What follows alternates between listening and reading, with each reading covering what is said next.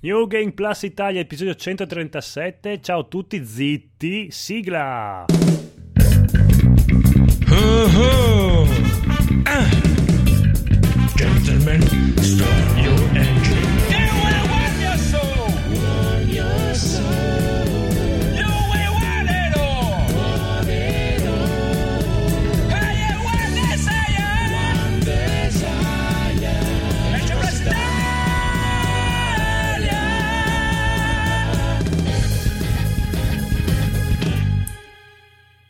Questa nuova sigla è talmente bella che le vostre stupide orecchie non possono ascoltarla, solo le mie.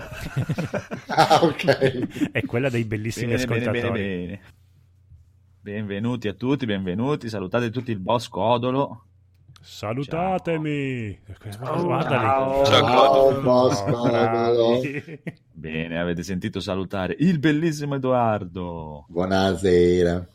il nostro miticissimo e ormai membro ufficiale di NG Plus, potrei dire a questo punto, Mhm. Daigoro, Buonasera. grandissimo, il buon Enrico, Buon ciao a tutti. bellissimo, il nostro intelligentissimo Federico. Intelligentissimo, grazie. Oggi sei intelligentissimo. E il nostro piccolo Phoenix. Buonasera signori. Buonasera, buonasera. Allora, signor Codolo, Sì. cosa propone questa puntata incredibile? Che Uh. vedo, subito qua delle cose in- incredibili. Allora, intanto il menù come antipastino è che domani esce l'episodio di videoludica di So- speciale Soma dove siamo ospiti io e Federico ed è un episodio Wow. bellissimo. Poteva essere ancora più bello se veniva anche il bellissimo Edoardo, Dai, Però- Edoardo. Ma io lo so, ma non lo conosco. ma inventavi qualcosa. dai, ma sapevano. sì, siamo tutti ignoranti. Ho già fatto finta di conoscere Deus Ex, basta. Non posso fingere ogni puntata, sennò... E, e quindi è bellissimo, nonostante non ci fosse Edoardo. E poi in questi giorni sto facendo, per l'amore di Slavex, sto facendo uscire ogni giorno un episodio di Vampiri, eh, nella nostra partitone. Quindi da, da ieri fino a domenica avrete un episodio al giorno e finalmente andrete in pari con dove siamo arrivati. E, e- Wow. e non vorreste, Bello. eh, sì, non vorreste più ascoltarci. Perché abbiamo un po' fatto un po'. Ah, perché vi suicidate sempre. Eh sì, siamo riusciti a farlo ancora peggio dopo. ottimo, ottimo. Non teniamo molto la nostra non vita, dai. Eh Sì, diciamo che dobbiamo ancora ben capire come funziona il mondo di questo 2019 di cui tutti parlano. Abbiamo un attimo di difficoltà a relazionarci. E poi è uscito fresco fresco fresco il trailer di The Joker, il nuovo film con boh, le- l'epifania, le, le origini del Joker. L'avete visto? A me non è dispiaciuto. L'avete un po' smontato. Eh, st- eravamo- eravamo qui con la tutina in mano per dartela e basta, adesso non te la diamo più. E- Non mi è piaciuto. Ecco, è un altro che se ne va. che voi siete delle brutte persone, ma non era male, dai. Sì, ah, no, allora io gli do la fiducia che è solo un trailer, quindi non si può giudicare un film dal trailer. Poi lui come attore è veramente eccezionale, buca lo schermo, mi piace un casino. Oh, sì. Sì, però il tra- cioè, vedere questa eh, inizia un po' come anche Forrest Gump il trailer perché dice la mia mamma diceva sempre è vero o no che è fatta così Ehm, Sì.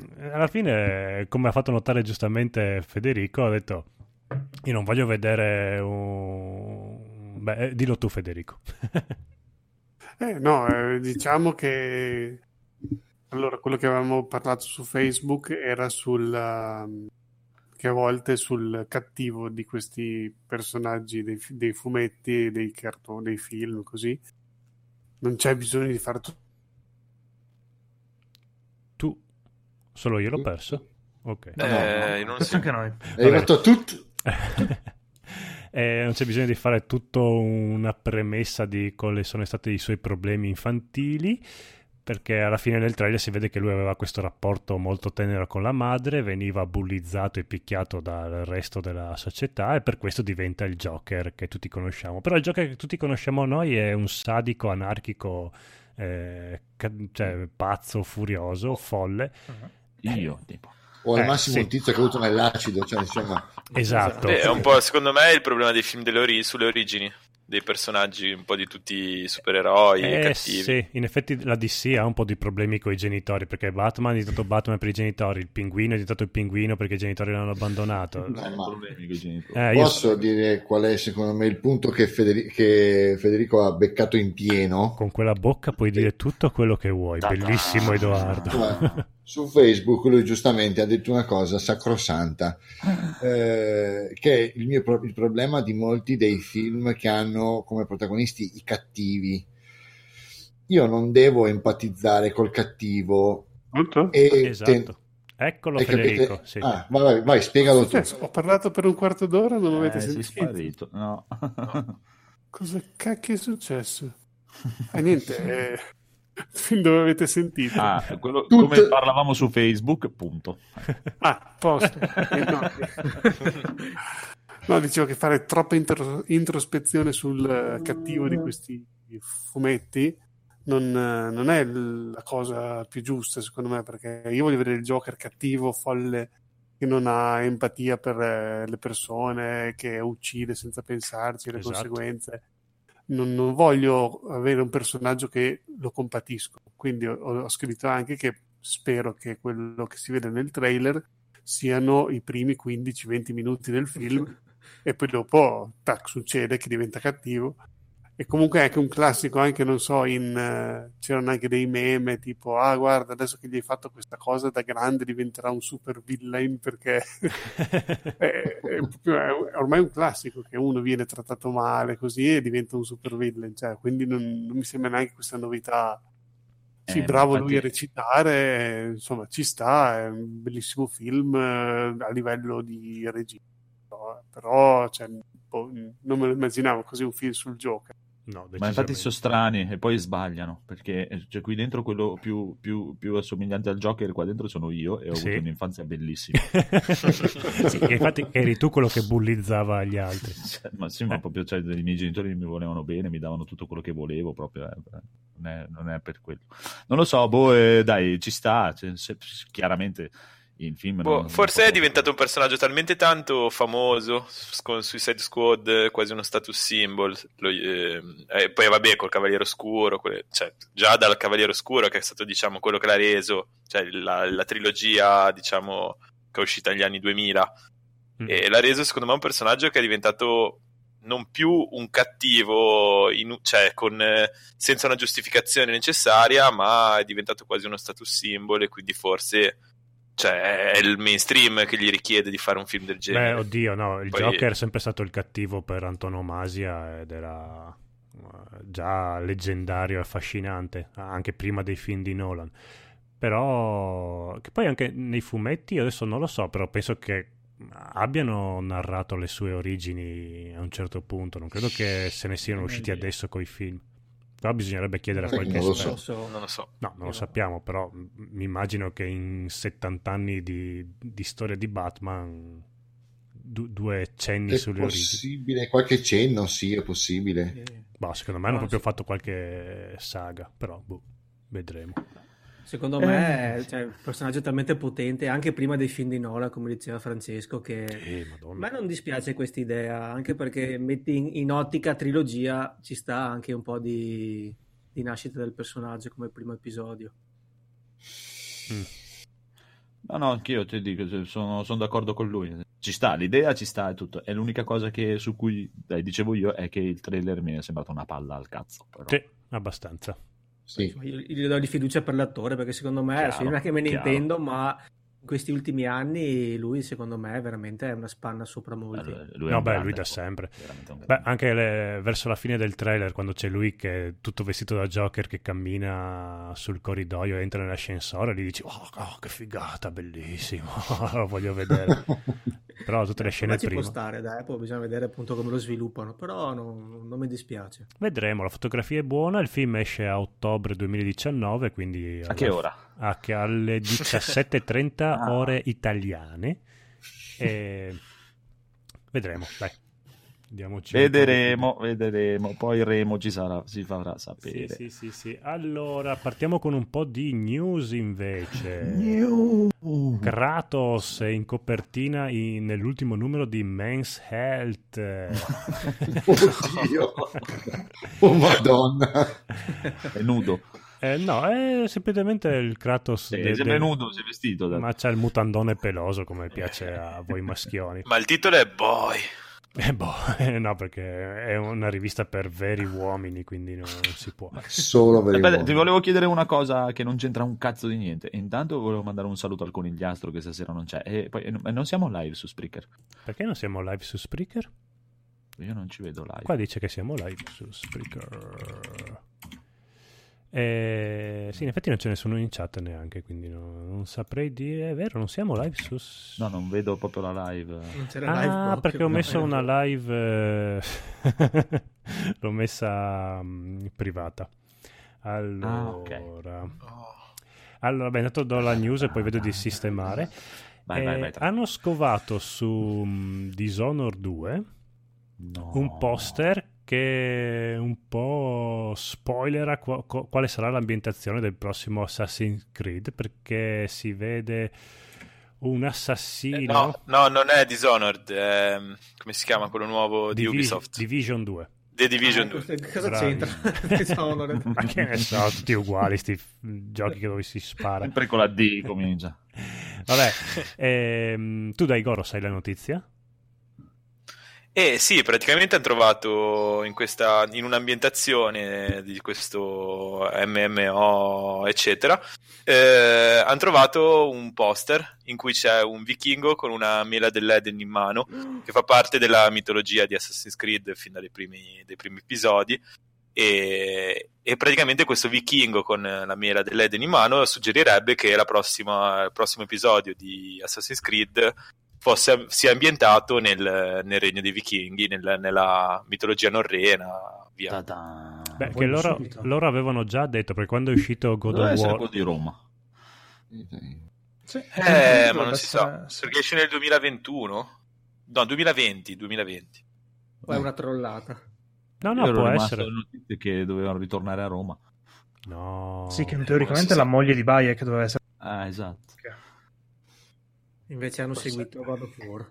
O può essere che quest'anno esca a Roma, il prossimo anno vi Ah, può darsi. Eh, poi no, quest'anno esce Watch Dogs, non dovrebbe uscire nessun, nessun, nessun Assassin's Creed in teoria.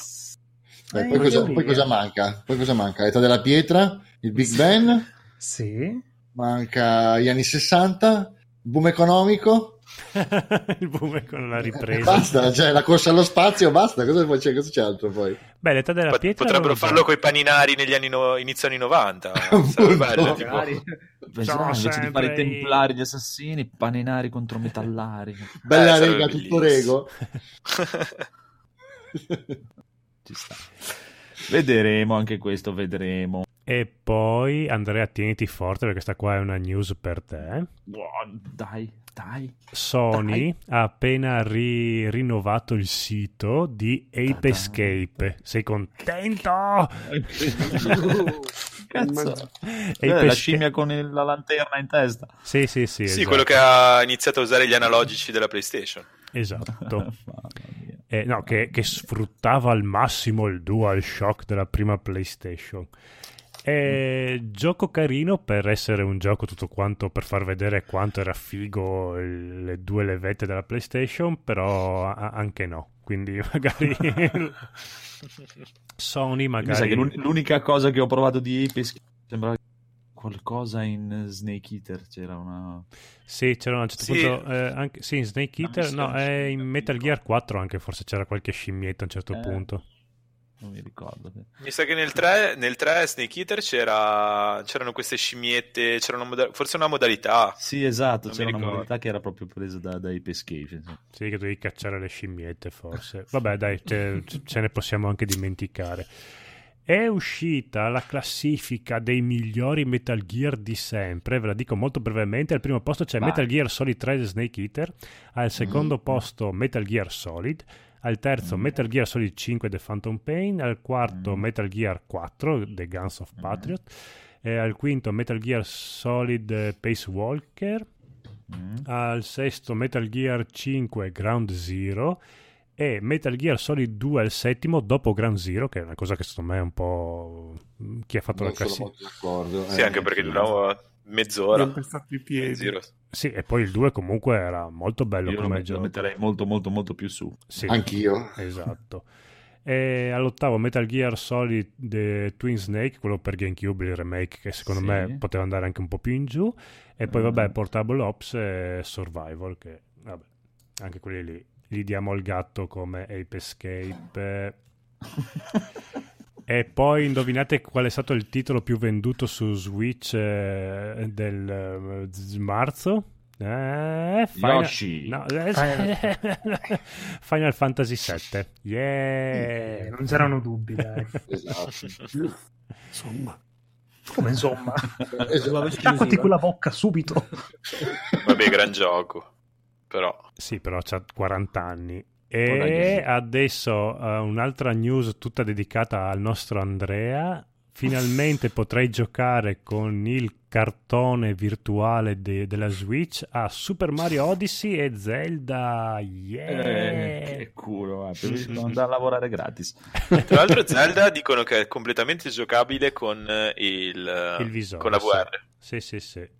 Però anche Cioè, è lì- incredibile perché voglio dire, eh, con la, con la potenza della Switch riuscire a, riuscire a gestire tutto l'open world, cioè non so come fanno, Cioè, mi sembra assurdo. E lo faranno di merda e la gente vomiterà il- dopo 5 minuti perché Zelda dovevi abbastanza far roteare la telecamera per eh, Quello-. Ma non è un coso di cartone. quello del- Sì, e Ma sì, appunto. Eh vabbè, però il, carto- cioè, il cartone fa miracoli, eh, Ci, ci costruiscono le case.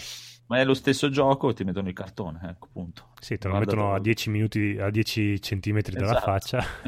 non è che non fanno niente.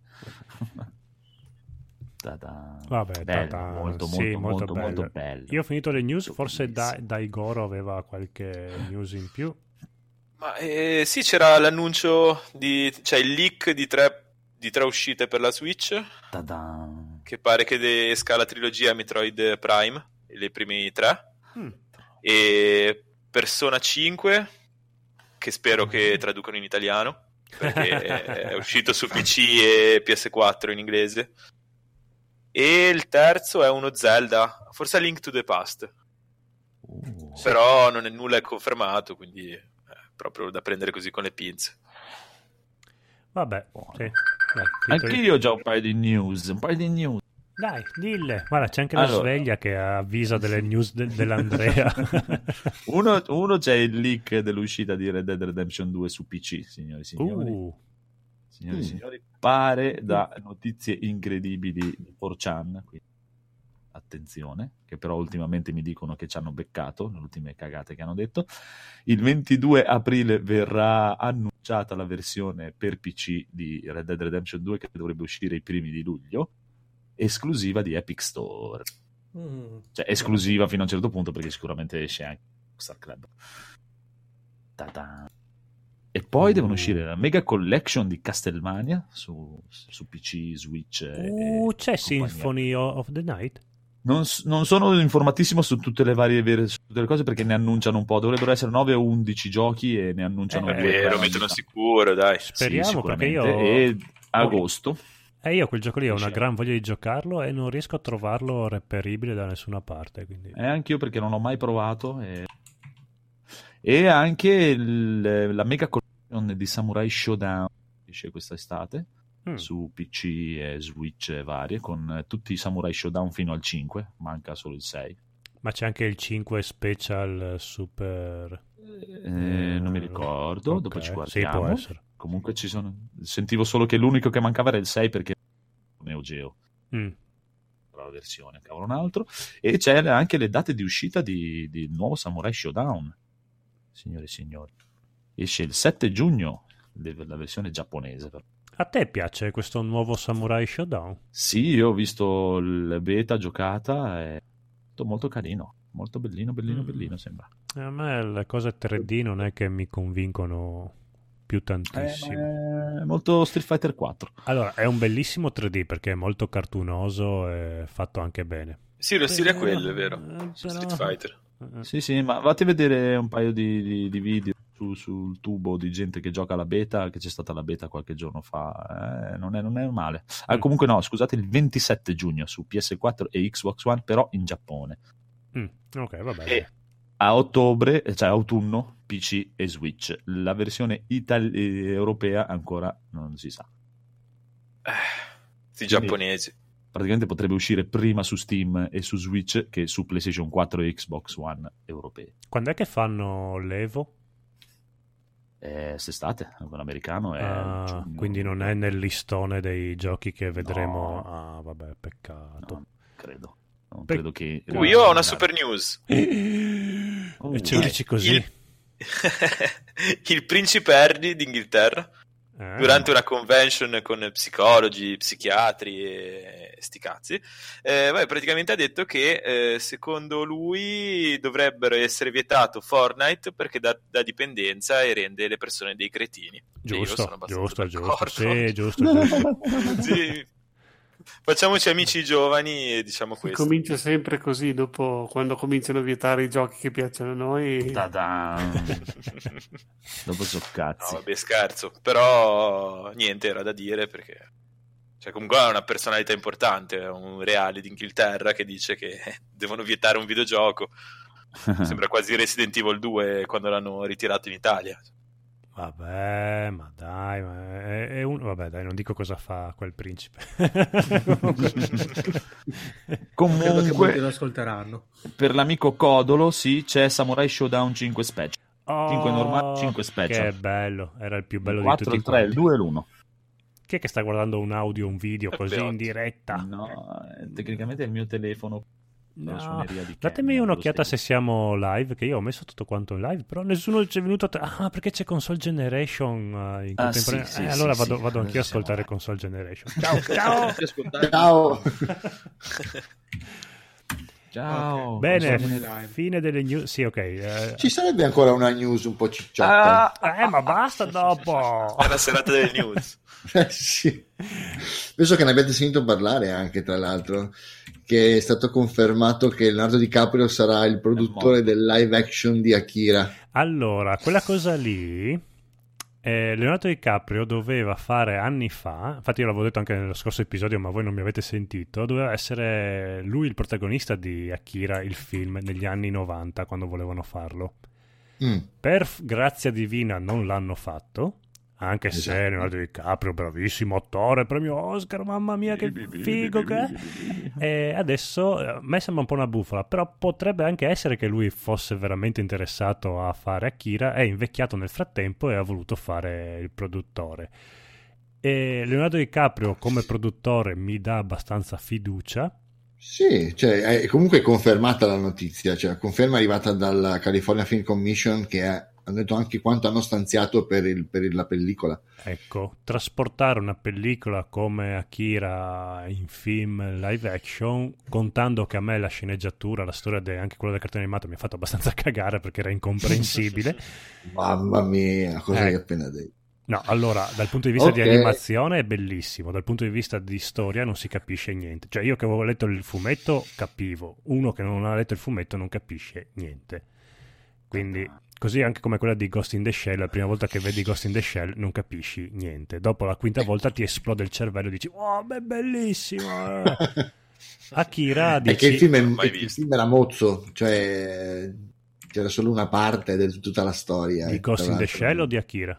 Di Akira. Sì, perché l'avevano iniziato a fare quando ancora il fumetto non era finito e Otomo non aveva la benché minima idea di come farlo finire. esatto. E, e quindi lì hanno fatto anche un, un- sì, un capolavoro, anche perché comunque finiva anche in maniera figa il film. Sì, Ma mi pare eh, di aver sentito che aveva parlato con Jodorowsky, si era fatto delle grappe con Jodorowsky e gli aveva dato il suggerimento per il finale. È possibile? Oddio. Oh, boh, L'ho sentito da qualche parte. Non che creatore di... All'epoca andava molto di moda Moebius in Giappone, quindi Otomo era proprio Probabilmente Mm. era, sarà stato Moebius che sotto acido gli ha detto fallo finire così. Eh, ma anche Jodorowsky è, Eh, è sì. un bel cagnaccio. eh. Eh, eh. Fai scoppiare tutto. Fai scoppiare tutto, fai un feto gigante, oh, il feto gigante. e, mm, boh, vedremo, cioè un film come Akira, eh, cioè, è, è costato trilioni di dollari il, il- fare il cartone animato, fare un film. Boh, vabbè che adesso magari riescono a farlo con meno budget, però... Eh, Oddio, stiamo parlando di qualcosa come, eh, aspetta che ti dico, qualcosa come 20 milioni di dollari per la pellicola, che non sono tantissimi a dire la verità, però la insomma, pellicola, quella animata? quella in live action come, come progetto adesso hanno Ah, but- ok. l'idea di è buttarsi bassino come budget. Sì, non è che fa- ha fatto- sta facendo un lungo e ha detto che con un milione fai un film mezzo decente, Ita- all'italiana, diciamo. Eh, Quindi, cioè, voglio dire, 20 milioni per una produzione americana che comunque deve fare una roba di fantascienza, secondo me è un po' 20, strettino. milio- 20 milioni non ci paghi neanche la pubblicità per promuovere il Eh, film. no. Boh, io sono sempre stato abbastanza dell'opinione che pochi soldi a volte possono anche essere un fattore positivo, eh. Mm, per Sì, ma Akira dipende è cosa difficile. Eh, cioè ti concentri molto di più su quello che, su quello che è realmente quello- la storia che stai raccontando, più che perderti in cavolate. Cioè, potrebbe Oppure- anche essere un Oppure fai tanti primi piani, i palazzi che croll- crollano non li fai, ne fai so- Sì, solo ma di- solo l'artista dialoghi. comunque costa, cioè devi considerare che non è che puoi pensare cioè, di metterci a lavorare gente uscita dal college, Mm. cioè, tutti quelli professionisti ti costano dei bei soldini. Mm. No, Dio, allora, pel- una pellicola fatta con mm, un budget magari non eccessivamente alto e magari prendendo attori, eh, cioè non facendoci la famosa comparsata della Scarlett Johansson che tutti vanno a vederle per quello, ma andando a Bella, vedere una pellicola... Sì, quello che vuoi, però... Cioè... Come dice sempre Federico, tutina, tutina, tutina, ta- tanta tutina. Eh sì, Dio benedica la tutina. Sì, secondo me i 20 milioni gli è costata solo la tutina. E comunque penso che neanche il fumetto sia costato 20 milioni. Secondo me già quello ne è costato 50 milioni. Milioni. Non so, Milioni. vedremo, vedremo. Sì, sì, oppure, Vedremo. oppure non lo vedremo. Esatto, vedremo. Comunque, adesso mi sono andato a informare meglio e amico Codolo, Mm. Castlevania Anniversary Collection conterrà ben 8 titoli. Eh, ma c'è Symphony of the Night. Allora, per adesso confermati ci sono solo Castlevania, Castlevania 3, Castlevania, Mm. Super Castlevania 4, Mm. Castlevania 2. Per Vabbè, adesso, però sono che- que- quelli che già usare. Eh, vabbè. Quindi Ah, sì, dai, cacca. ci sarà sicuro. Non lo Sì. so. Vedremo, vedremo, vedremo, vedremo, vedremo, tutto vedremo. E una cosa volevo chiedervi, non mi Mm. ricordo se ve l'ho chiesto l'altra volta. Avete visto il trailer del film di Tarantino? Sì. Eh, d- boh. C'era una volta in-. A Hollywood, sì. Esatto. Eh, Sì, boh. simpatico. No? Vero? Mm. Dai, non sembra male, carino, dai. È molto figo Chissà, la chissà. scena con Bruce Lee. Eh, quello è bellissimo. che cazzo dici? Chiunque ammazza una persona. Esatto, queste mani, queste mani sono registrate come arma letale. Se io per sbaglio ti tocco e ti uccido, vado in galera.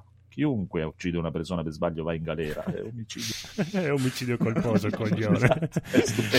Quello è bellissimo. Eh, non so, Quentin Tarantino bisogna vedere il film perché Eh, sì. Eh, fino adesso non ha mai deluso a parte... Forse quello che mi è piaciuto di meno è mm, Django, forse. Quello Django? Che... Django. No, comunque mi è, no, carino, comunque mi è cioè, piaciuto. Eh, la scena del, cu- cu- del- delle 3K Mamma mia. vale da sola il biglietto, secondo me. Stupenda. Eh, Anche lui, per me, lui è proprio il tedesco. Sì, beh, lui è Sì, veramente beh. bravissimo. Un mattatore totale. no? E anche No. Jackie Brown. Jackie Brown secondo me è il più bello che ha fatto. Jackie Brown. Bello, sì, è bello. vero. Jackie Brown è, è molto poco valutato, secondo me, ma veramente parecchio. Perché Eh, secondo me ha speso poco in pubblicità, è uscito dopo Pulp Fiction e lui non l'ha promosso tantissimo perché comunque ormai era famosissimo, ha detto qua non c'è bisogno e se lo sono cagati veramente in pochi. E invece è figo No, a me piace la colonna sonora. Beh, roba sonore anni sono- 70. sì. Beh, ma Quentin Tarantino con le colonne sonore è sempre... Ah no, quello che mi è piaciuto di, me- di meno è Bastardi senza gloria. Quello forse è quello che mi ha... No, Neanche a. Sì, è sempre bellissimo, Invece però... È quello che mi piace, cioè, fra quelli che mi piacciono di più. Ah, ok. A me Tarantino vabbè. ha iniziato a piacermi da abbastanza. Ok, perfetto. Vabbè, ma Sì. Quentin Tarantino piace un po' a tutti eh, in qualche momento. Sicuramente sarà bellissimo anche questo film qua. Ecco, Vedremo, vedremo. Guardo dalla voglia di vederlo. Bene, e Federico... ha- Oh, ultima notizia del Ah, giorno. Eh, pardon, pardon. Però voglio rendervi partecipi della mia tristezza in questo momento. Dai, rendici Hanno annunciato il cast per il live action di Cowboy Bebop. Ah, bello. Ah, ma si sapeva No. già. Non era che, Eh, ma- Eh, eh, cosa, cosa si sapeva? che era, il protagonista era di colore. Uno dei protagonisti. Allora, Spike sarà interpretato da John Cho, che è il cinesino di Star Trek, degli ultimi film. Ok, quello che fa Ah. Sulu. Sì. Sì. Ok. Jet sarà interpretato da Mustafa Shakir.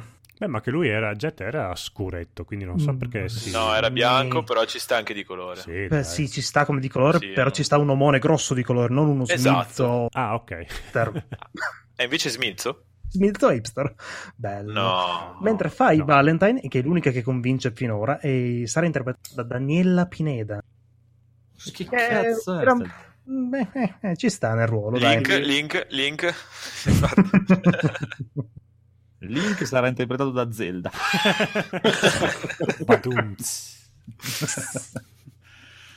Va Per bene. cui, eh, Sei triste. abbastanza, sì, perché è uno dei mostri sacri. Ma, ma almeno Eh. metteranno un corgi vero oppure prenderanno... No, secondo me sarà interpretato un gatto. Un- Un sì, gatto esatto. farà il Corgi. Sarà un, un bobtail, però rapato. Eh, ecco, se, se Akira eh, costa 20 milioni, Cowboy Bebop costerà tipo 60 triliardi di milioni di miliardi. Perché è tutto sullo Chi- spazio. Ma lo faranno in Cina e Chi lo fa? Chi lo fa? Netflix. Uh, Netflix. allora, Netflix. 12, e- 12 euro. Eh, sì, probabile. Va bene, abbiamo finito con le news, basta? Ta-da. Ta-ta. Bene, Federico ha fino a- si è cimentato, è, è entrato nel mondo, Della Tu- masturbazione. sì, tutto peloso e nudo, di Conan Exile. Prego, ma chi è che fa i rumorini? Basta! Ah. Cos'è il rumorino? Sento un plu plu plu plu. È anche. Discord. Eh sì, quando pubblicano qualcosa. Ah, devo togliere io i rumorini. Prego, Federico. Praticamente questo è un gioco che hanno dato col PlayStation Plus eh, questo mese insieme a The Surge, quello Souls-like eh, però con i mech eh, futuristico. E, mh, questo gioco survival è ambientato nel mondo di Conan il Barbaro, dove tu sei questo esiliato, hai un braccialetto magico che non puoi superare una barriera che c'è intorno alla mappa, ovviamente, perché è una classica cosa, tipo la, la classica barriera da film di prigione dove gli esiliati non possono più uscire. Ma regge come scusa oppure è meramente una cosa Ma per... lì proprio è, tu parti appunto eh, all'inizio del gioco, tiri, tu sei crocifisso nel deserto, lasciato lì a morire.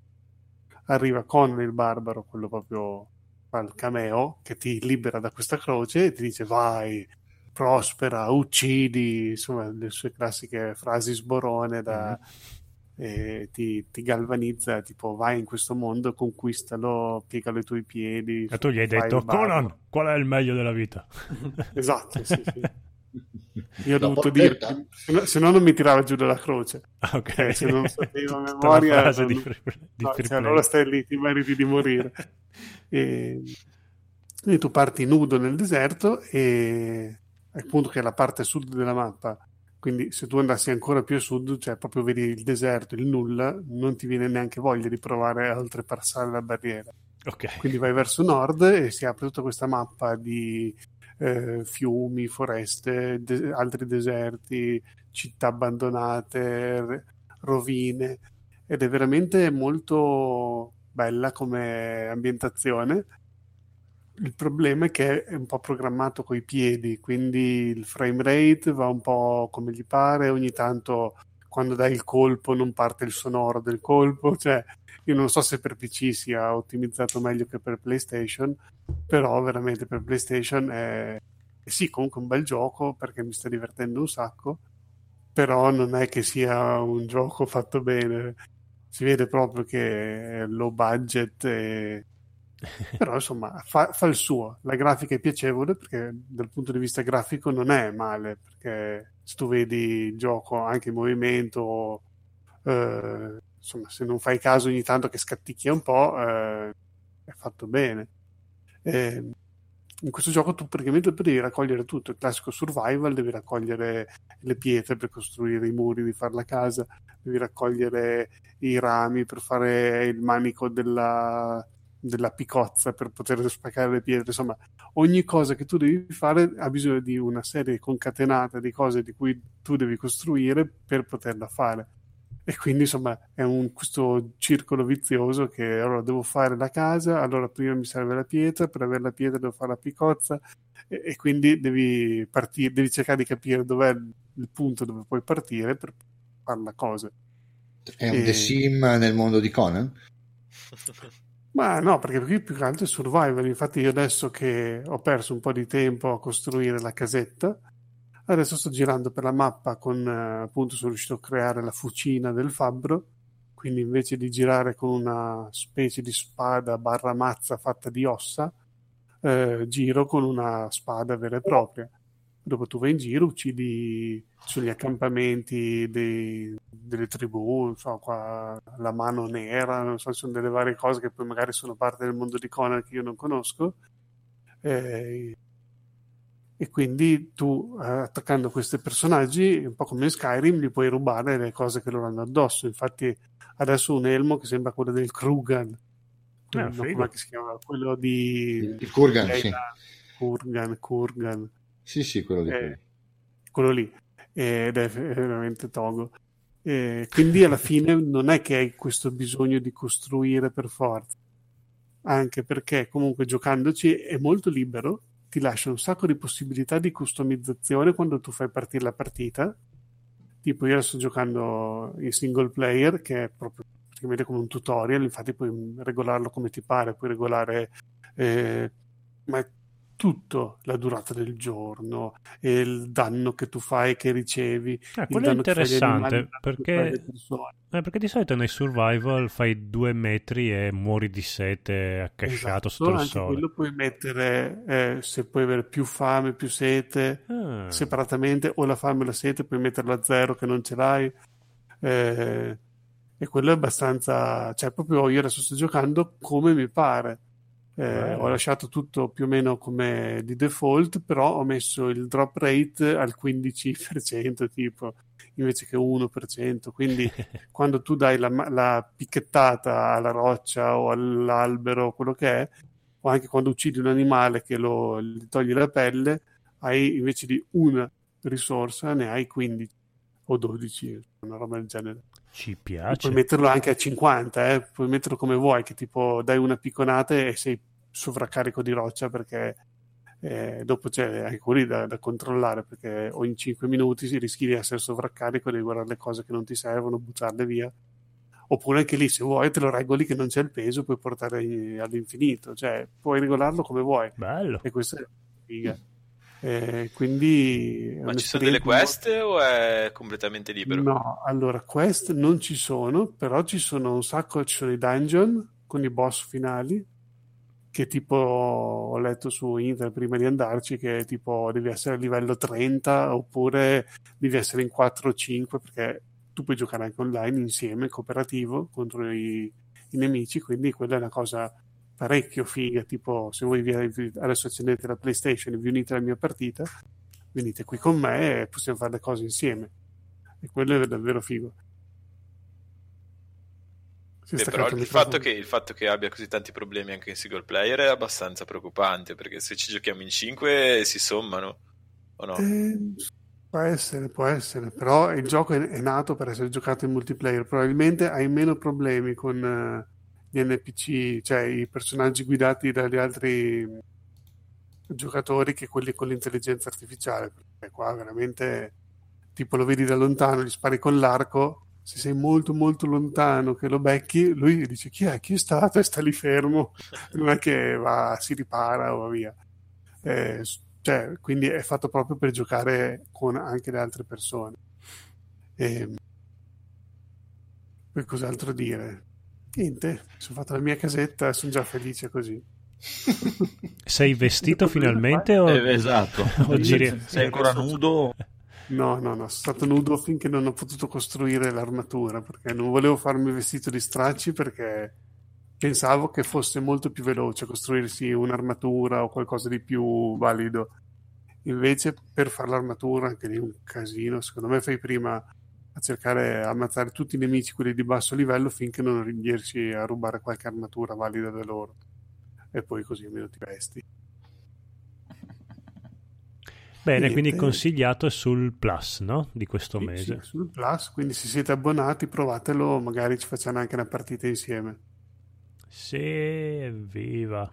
Sei abbonato L'ultima codico. cosa che volevo Sì, dire è che una cosa toccherò. secondo me folle del PvP, perché quando tu giochi online puoi fare sia il PvE che è tipo con le altre persone insieme per con- sconfiggere i mostri o i dungeon, oppure puoi fare il PvP, tipo ti unisci in un clan, tipo facciamo il nostro clan, eh, costruiamo una base su questa montagna, sulla montagna di fronte c'è un clan nemico, poi ci dobbiamo fare la guerra, se loro distruggono la nostra base e ci uccidono, noi ripartiamo nudi nel deserto, cioè quindi devi ripartire da capo tutte le volte e quello non riesco a capire come possa essere accettabile perché io non lo farei mai al massimo farei il PvE oppure se proprio PvP lo proverei come prova senza stare a costruire più di tanto perché cioè, mi roderebbe troppo il fegato se Se ti parte lo squatting, gli mandi veramente i ti servizi speciali in tutto. casa, chi ti distrugge la casa e ti uccide.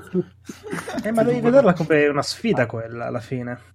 Sì, sì. Eh sì, ogni volta devi ripartire da capo, alla seconda o alla terza volta, secondo me dici, ascolta, ciao. Eh, ma non c'è la pazienza per questi giochi. Proprio il bello è quello, proprio attrezzarsi, Eh, armarsi. bellissimo. Se vieni distrutto, puoi ricominciare ancora più forti. Eh... È intrigante, intrigante, dai. Non hai ancora No, adesso controllato se ti... con del Kurgal a uccidere tutti. Vediamo se Marco parla ancora così dopo che avrà scoperto che gli ho cancellato il salvataggio in Sekiro. Però...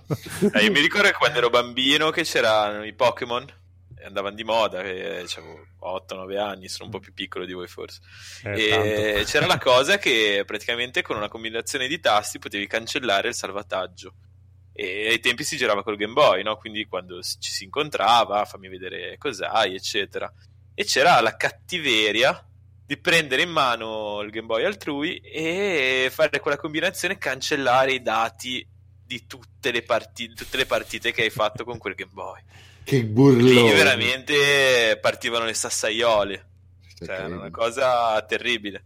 Sì, La gente andava a casa in lacrime. eh, il Joker è diventato cattivo per molto meno. eh. Assolutamente. Uh, che esce anche Detective Pikachu, quello vado a vederlo. Ma per favore. Ma dai, ti tolgo il saluto, guarda, veramente. Pika Bravo. Pi. Ti capi un cazzo, mi capi? Io voglio andare a vedere noi. Anche a me Eh, potrebbe essere molto. carino. Eh. Hai- Ne parlavano sulle precensioni. E ovviamente non l'avevano visto, però sembrava interessante da- dalla trama. Eh, Sì, che- anche io vorrei andare a vedere. Eh, Non andrò anche- sicuramente a vederlo, ma se avessi il tempo ci andrei. Stavi dicendo, Edoardo? No, c'era anche un nuovo film, adesso non ricordo il titolo, mi ricordo solo il titolo del regista perché lo Jim Jarmusch, eh, quello che ha fatto Sì, Tassistini Coffee and Cigarettes, che ha fatto un nuovo... ah, c'è, c'è Bill Murray, eh, c'è Ah, ti si sente malissimo, Ah, Edoardo. C'è no. Bill Murray, ha fatto Coffee and Cigarettes. e sì, comunque una roba zombie. Sì. Bellissimo. Ah, Sì. ok. Esatto, non muoiono. I morti non I morti non... eh, però adesso mi è venuto anche in mente altra news. Kojima... Benvenuti a Zombieland. Sì. Ah, benvenuti a Zombie, bellissimo, benvenuti a Zombie. Lo È so. il Sì, è- stile, secondo me. È sul concetto, sì, sullo stile di... Uh, a proposito di Benvenuti a Zombieland, oggi mi sono rivisto Chi non salta bianco è, anche lì film straconsigliato, bellissimo anche quello, che, che è un film che ancora è bellissimo anche visto oggi. Eh, però nessuno lo conosce, uno di quelli lì. E Sì, sì, lo conosco, lo conosco. Beh, ma tu sì, perché sì. E Kojima eh, apparirà in un episodio della nuova serie televisiva di Refn, quindi il regista di Drive, eh, Solo Dio Perdona, Neon Girl, qualcosa. E fa- farà il giapponese che, deve- che sta per tagliare la mano a, a uno mentre lo sta interrogando. Quindi Kojima E secondo me Refn ha perso un po' la brocca. Però i Drive era carino. Allora, Drive Molto, molto, era... molto carino. allora, Drive è il film più, diciamo, approcciabile di Refn. Beh, quello lì. e tutti gli altri suoi film sono lui veramente, sono iper strani e ci vuole pazienza per guardarli. A me pia- strapiacciono. Devo ancora guardarmi Di- Neon Diamond. E... Io Demon l'ho visto. Neon Demon. Eh, però solo Dio Eh. perdona Charles Bronson lì mi sono piaciuti tutti quanti quindi e, e Drive comunque è Solo Dio bellissimo perdona? eh? tu hai visto solo Dio perdona? No, ti è piaciuto solo Dio perdona quello no con... eh, tutti, tutti mi sono piaciuti i suoi è il bellissimo che se non mi viene in mente Quello Terence che ha Hill. fatto Blade Runner.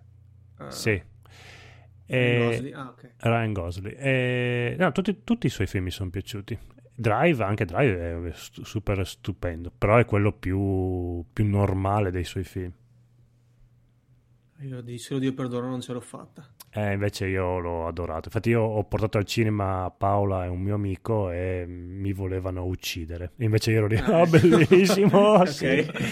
Mi capisco. La carta d'apparati, ah, il braccio dentro la madre perché simboleggia la nascita. Ah, ah, bellissimo.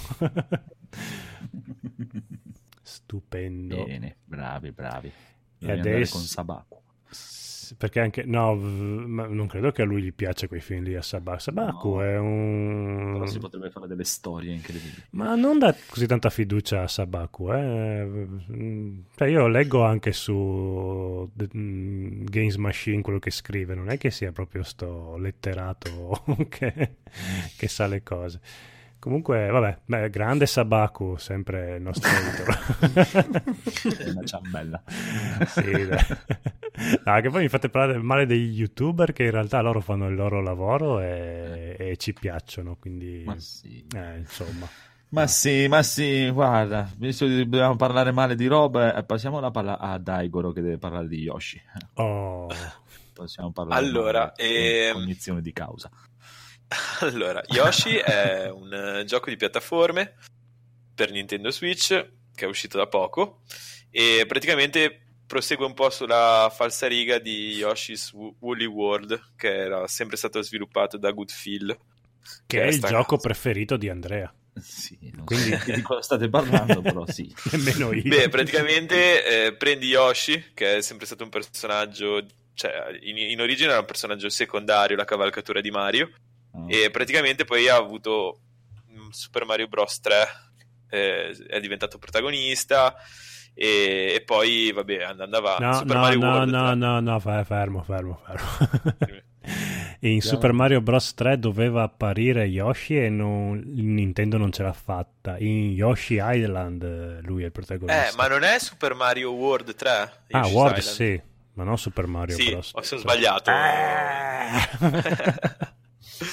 Vabbè, praticamente è protagonista di sto giochino che è, secondo me è, un po' magico, nel senso che ehm, non ha una difficoltà particolarmente sviluppata e non ha niente di rivoluzionario, tuttavia è veramente divertente e intrattiene un po' per tutta la lunghezza del gioco. Praticamente vai avanti per questi livelli che sono stati creati da dei materiali di car- principalmente cartone, ma anche lattine, qualunque cosa.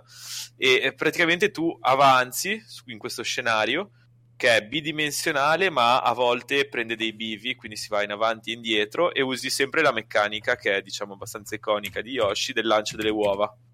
Quindi tu cos- praticamente avanzi, eh, mangi diciamo i nemici e li utilizzi, cioè loro si trasformano in uova e poi li utilizzi per colpire elementi dello scenario o per eh, colpire altri nemici per avanzare. E, mh, allora, ha delle meccaniche che probabilmente lo rendono fin troppo semplificato, nel senso che non si cade quasi mai e già in un gioco di piattaforme il fatto che non si cada lo rompe un pochino. Beh, ma Yoshi ha sempre E- avuto quella cosa che dopo faceva i passettini nell'aria. Esatto, fai i passettini a mezz'aria e sono una cosa che sì, eh, se li puoi fare una volta sola, eh, ok, è una sua meccanica. Il problema è che li puoi fare in loop. Ah, ok, quindi puoi fluttuare. vuoi. Puoi Ok. quasi fluttuare e quindi ti impedisce di cadere, fondamentalmente.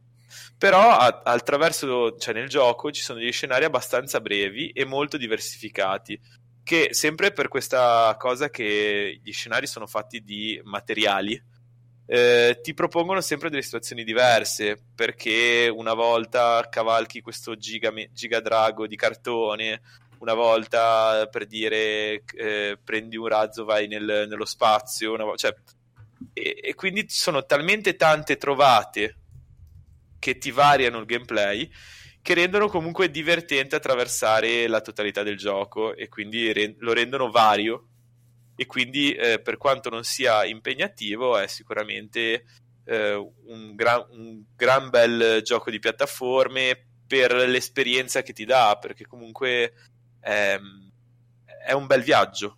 Non è un viaggio difficile ma è comunque una bella esperienza. Mi ricorda un po' Little Big Planet. Sì, non ho giocato Little Big Planet, però penso che eh, la cosa è che Little Big Planet aveva tutta la, la fase di editor, Sì, ricordo bene.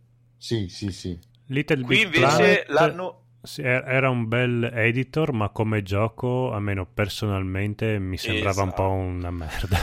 Qui invece trovi Mm. Qui invece trovi quella cura di Nintendo per la costruzione degli scenari che poi si rivela particolarmente quando vai a affrontarli in una modalità secondaria che si utilizza per prendere questi fiori che servono per avanzare tra gli scenari e quando li puoi riaffrontare i livelli all'incontrario inseguendo i puci che sono dei, praticamente dei cagnolini Ah, belli quelli. Oh, e vabbè, praticamente la cosa bella è che quando fai i livelli al contrario. Il livello si gira di, 300 di 180 gradi.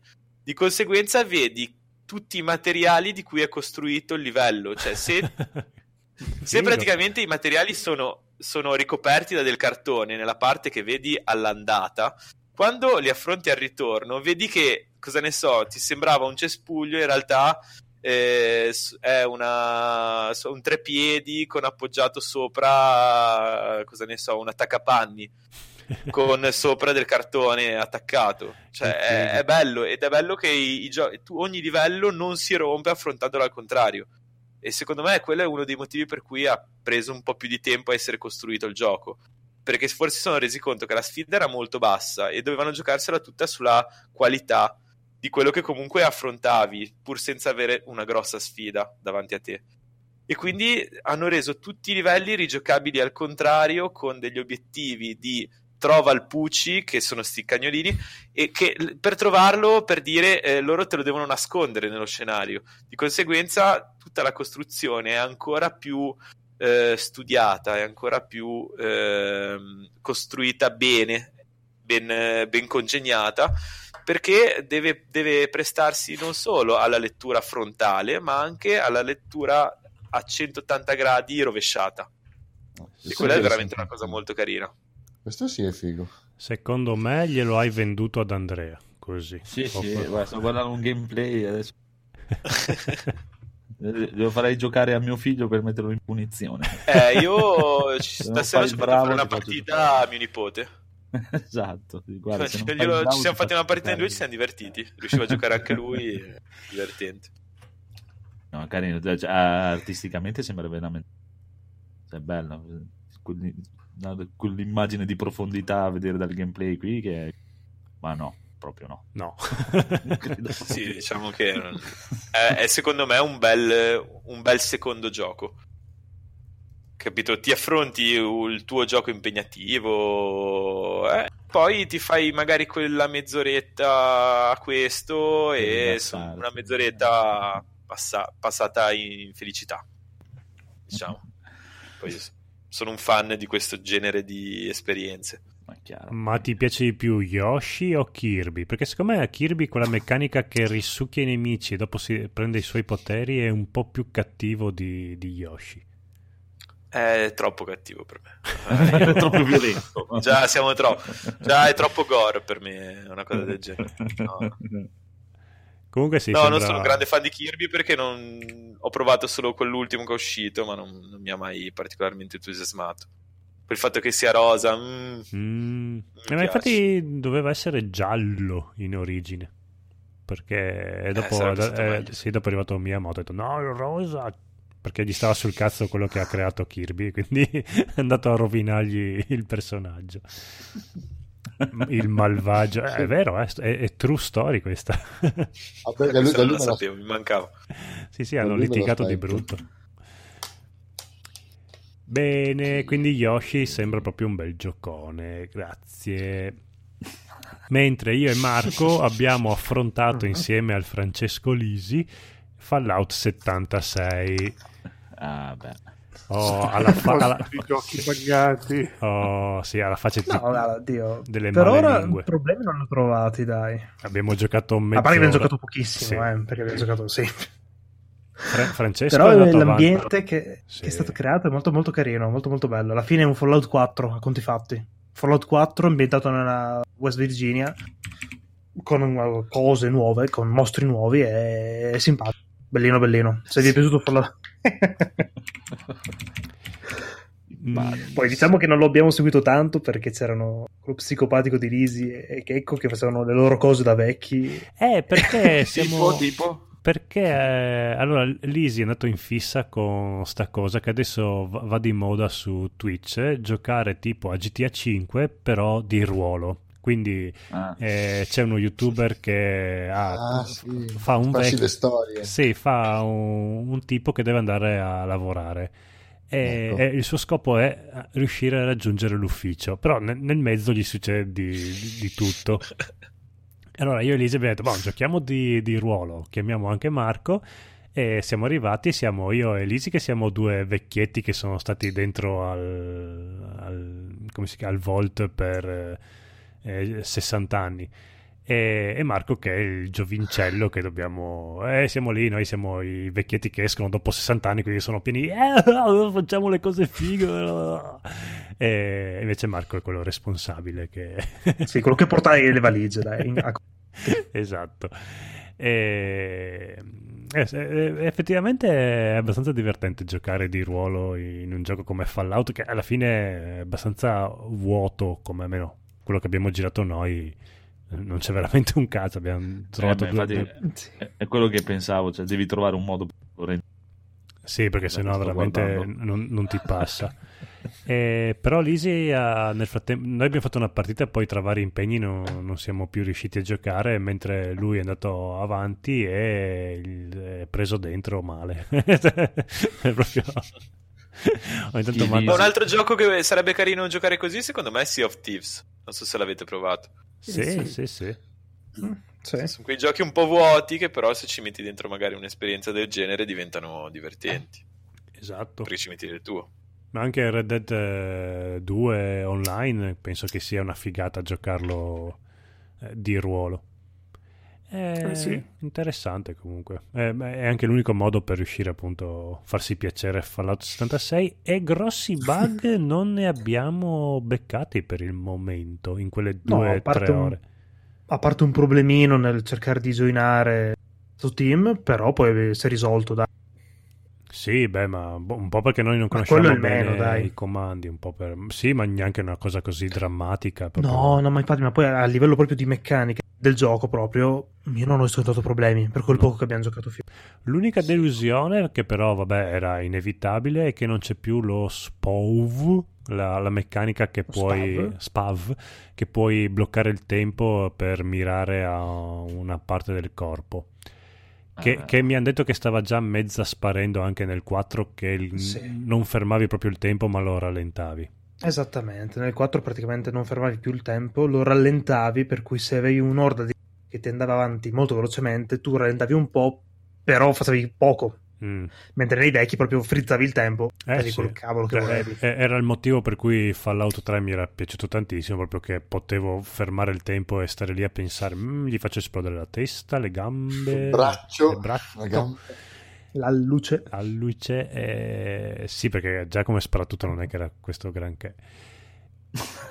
Ehm, boh, hanno tolto è questa cosa. brutto. Sì, sì, sì, Se sì. sto guardando adesso, le, cioè, le cose tonde sono esagonali. Sì, sì, sì, ma la... Sì, sì, ho visto gli screenshot che ha messo È Lisi su, orrendo, sul gruppo Telegram. C'è della roba che. Cioè, Eh, neanche ma- Fallout 3 sembrava. Guarda, preferisco Yoshi. Sì, eh, ecco, hai detto bravo, sembra peggiore di Fallout 3. Però così a, a memoria, eh, perché magari sì, sicuramente Fallout 3 Sì, era più eh. brutto. Eh, però la, sch- la fantasia è la tua migliore scheda grafica, quindi devi, devi, devi aumentare. Sì, che sono uscite delle mod di Fallout 3 e 4 che probabilmente ti permettono di affrontare magari esperienze Eh, più divertenti rispetto a infilarti in una roba vuota. Mm, però me ne guardo bene di mettere mod in, Fallout 76 perché penso che mi esploda il computer mio e di tutta la palazzina anche quindi Vabbè, ti- più che altro che ti bannano essendo online. Sì, boh, penso che sono arrivati a un punto in cui piuttosto che giochi puoi veramente insultargli anche la madre che loro dicono sì sì va bene ri- riempi i server vi prego. Ciao Gabriel in chat, ciao come sta il micio bellissimo. Seguo sempre le sue stories su Facebook.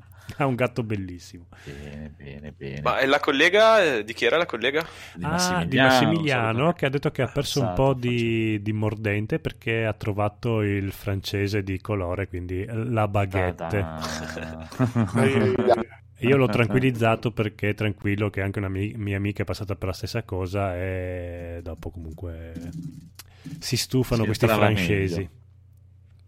Quindi Va bene, va bene, va bene. Direi che possiamo andare avanti con il buon Enrico che ci parla di God of War. Yes, mi sono Uh, preso God of War 4 Mm.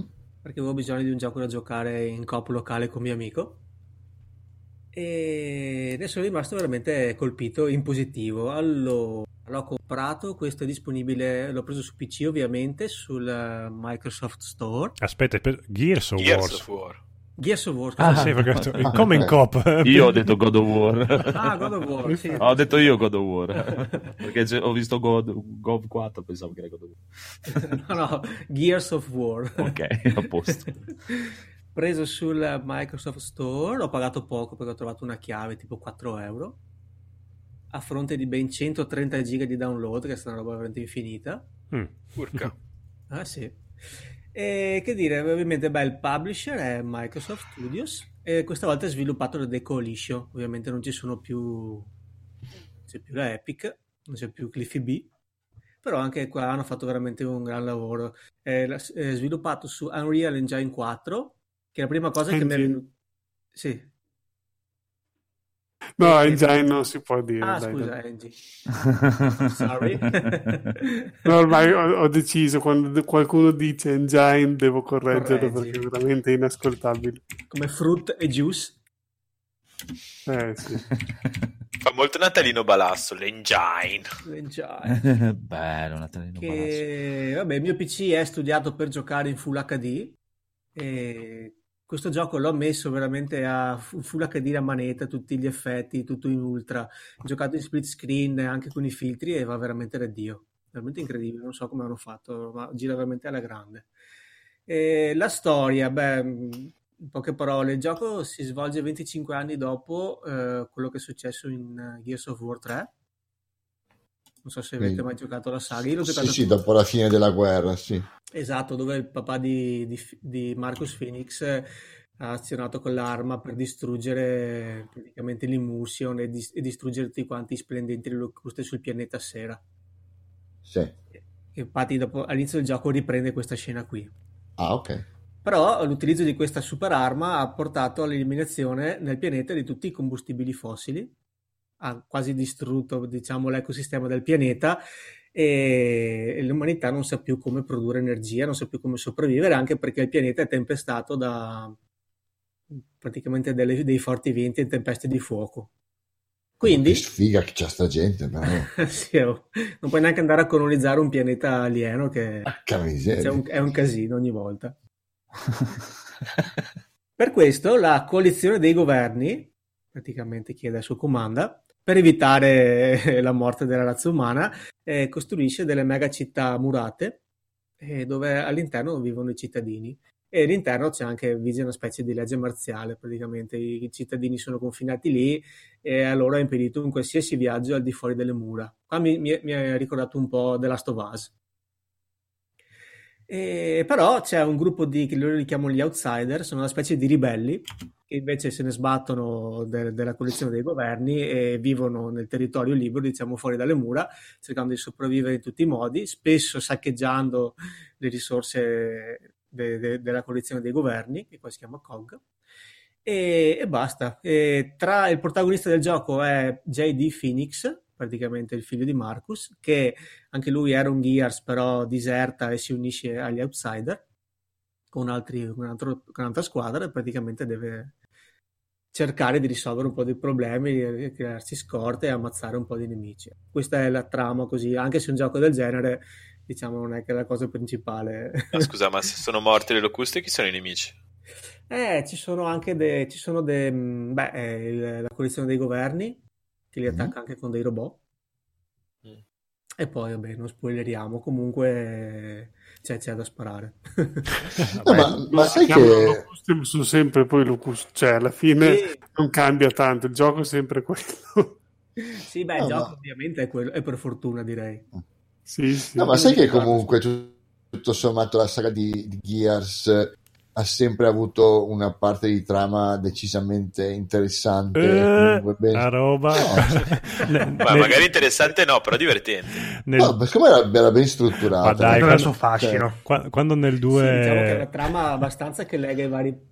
Però come caratteristica di gioco lo vedo, lo vedo un po' come la Doom, cioè sì, sai, c'è la trama, c'è quello da seguire, però la ciccia è, è un'altra. Però no, se vuoi seguire la trama c'è, c'è un po' di storia adesso. A me aveva preso tantissimo la trama di, di Gears, ma ora, vabbè. Ma scusa, nel 2 quando c'è il, il nero che trova la moglie morta Eh. e dopo, oh moglie, vabbè dai andiamo. Ma no, non è vero. Avanti, avanti fino alla fine della storia con, con il trauma della moglie. No, ti dico, scherzi a parte, a me è sempre piaciuta moltissimo la trama di, di Gears. Non è secondo me in nessun modo un elemento secondario. Cioè, il- si, son- si fonde molto bene con eh, l'anima che è chiaramente action, questo non ci piove, non è un walking simulator, però nel senso mh, ha, un bel- ha una bella storia sotto, dei- i personaggi sono anche costruiti, per quanto cafoni, sono costruiti anche bene. Eh, in effetti sì, Dom non mi dispiaceva come personaggio. Cioè, Però vabbè, dai. No, no, io rispetto. No, se ti piaceva, va bene. Poi per carità, so che, so che ci, sono, ci sono ben altre storie molto più complesse, però nel senso, per quello che il gioco offriva, io l'ho seguita con attenzione, con, con- con piacere, eh, era, un- era bello come era costruito tutto il mondo, le fazioni, il- anche il fatto che loro distru- il fatto che loro distruggono la città per riuscire a distruggere le locuste, ma alla fine le locuste li fregano, loro fanno mm, implodere la città, cioè c'è tutta una, una serie di colpi di scena molto belli nella storia di, di Gears. Poi, per carità, ripeto, magari lo vedo solo io sta cosa, eh. però nell'insieme mi è piaciuta molto. Beh, la trama è funzionale, però è Sì. un po' da B-movie e... Sì, esatto. Eh, Tu, Edoardo, quali hai giocato? Tutti? Anche questo? O ti manca? No, io ho giocato, io ho giocati tutti fino al 3 per Xbox 360, il 4 non l'ho giocato. E il, cos'era l'altro Judgment. episodio? Judgment, hai giocato? No, no, io ho fatto, fai conto, io ho giocato 1, 2 3 Ah, no, te, ok. e basta, per, quando ancora avevo la 360 me li sono giocati tutti e tre e basta. Il 3 era molto figo perché potevi giocarci in 4 ed era una figa. Una Beh, le, le modalità online erano bellissime, Sì. c'erano alcune modalità horda dove restare in vita non so, eh, tenere i checkpoint, eh, cioè, mi sono fatto delle partitone online eh, che erano veramente fighe. Sì, sì, poi all'epoca veramente era strarivoluzionario come, come gioco, anche perché le partite reggevano. Io cioè, poche volte ho laggato oppure mi sono incazzato perché mm, la connessione andava male e non avevo questa gran ADS, avevo la DSL, quella basic. Però bellissimo. Boh, un po' era anche la, la novità del gioco online perché pe- era uno dei Io primi giochi. Online ho sempre giocato in cooperativa. Non ho Mm. mai fatto altre, altre modalità. Però sì, è stato un gioco. Cos'è uscito il primo? 2006 può essere per la 360? Più o meno, sì. Eh, Potrebbe aspetta, essere, era proprio Sei. uno dei primi giochi del 360, era proprio, proprio- uno dei Nel- primi nel cavalli suo- di battaglia. Sì, forse era proprio ti spingeva anche la console veramente al limite perché aveva una grafica per l'epoca incredibile. Forse è stato anche uno dei, dei- dei primi ecco, di questo tipo. Sì. 7 novembre 2006. 2006, Esatto. ok. Beh, graficamente era, in- soprattutto il primo era impressionante, veramente aveva un colore, delle luci, ma- mamma mia, quando, quando l'ho visto a casa del mio amico sono andato subito a comprarmi il 360 praticamente.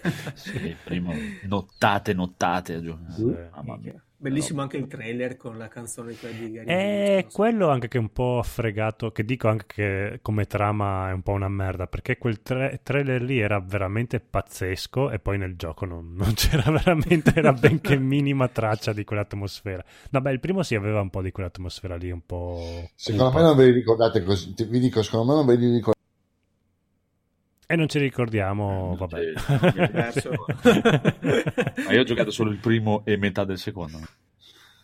Eh, io i primi due e metà del terzo ho giocato, perché già... Vabbè che il terzo l'ho giocato quasi subito dietro al secondo, quindi proprio mi aveva stufato.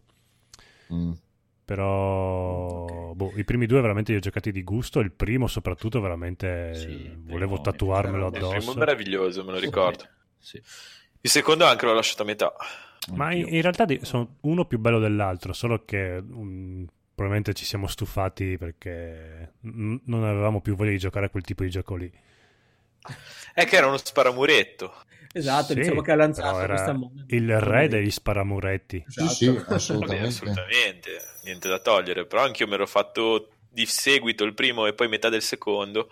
E poi dopo un po' non ne potevo più. Ero anche in Spagna, in vacanza, sono stato tre mesi là a non fare un- una beata mazza e a divertirmi. Quindi avevo dei- delle distrazioni. Però diciamo che era un po' Non vorrei vedere, cazzo.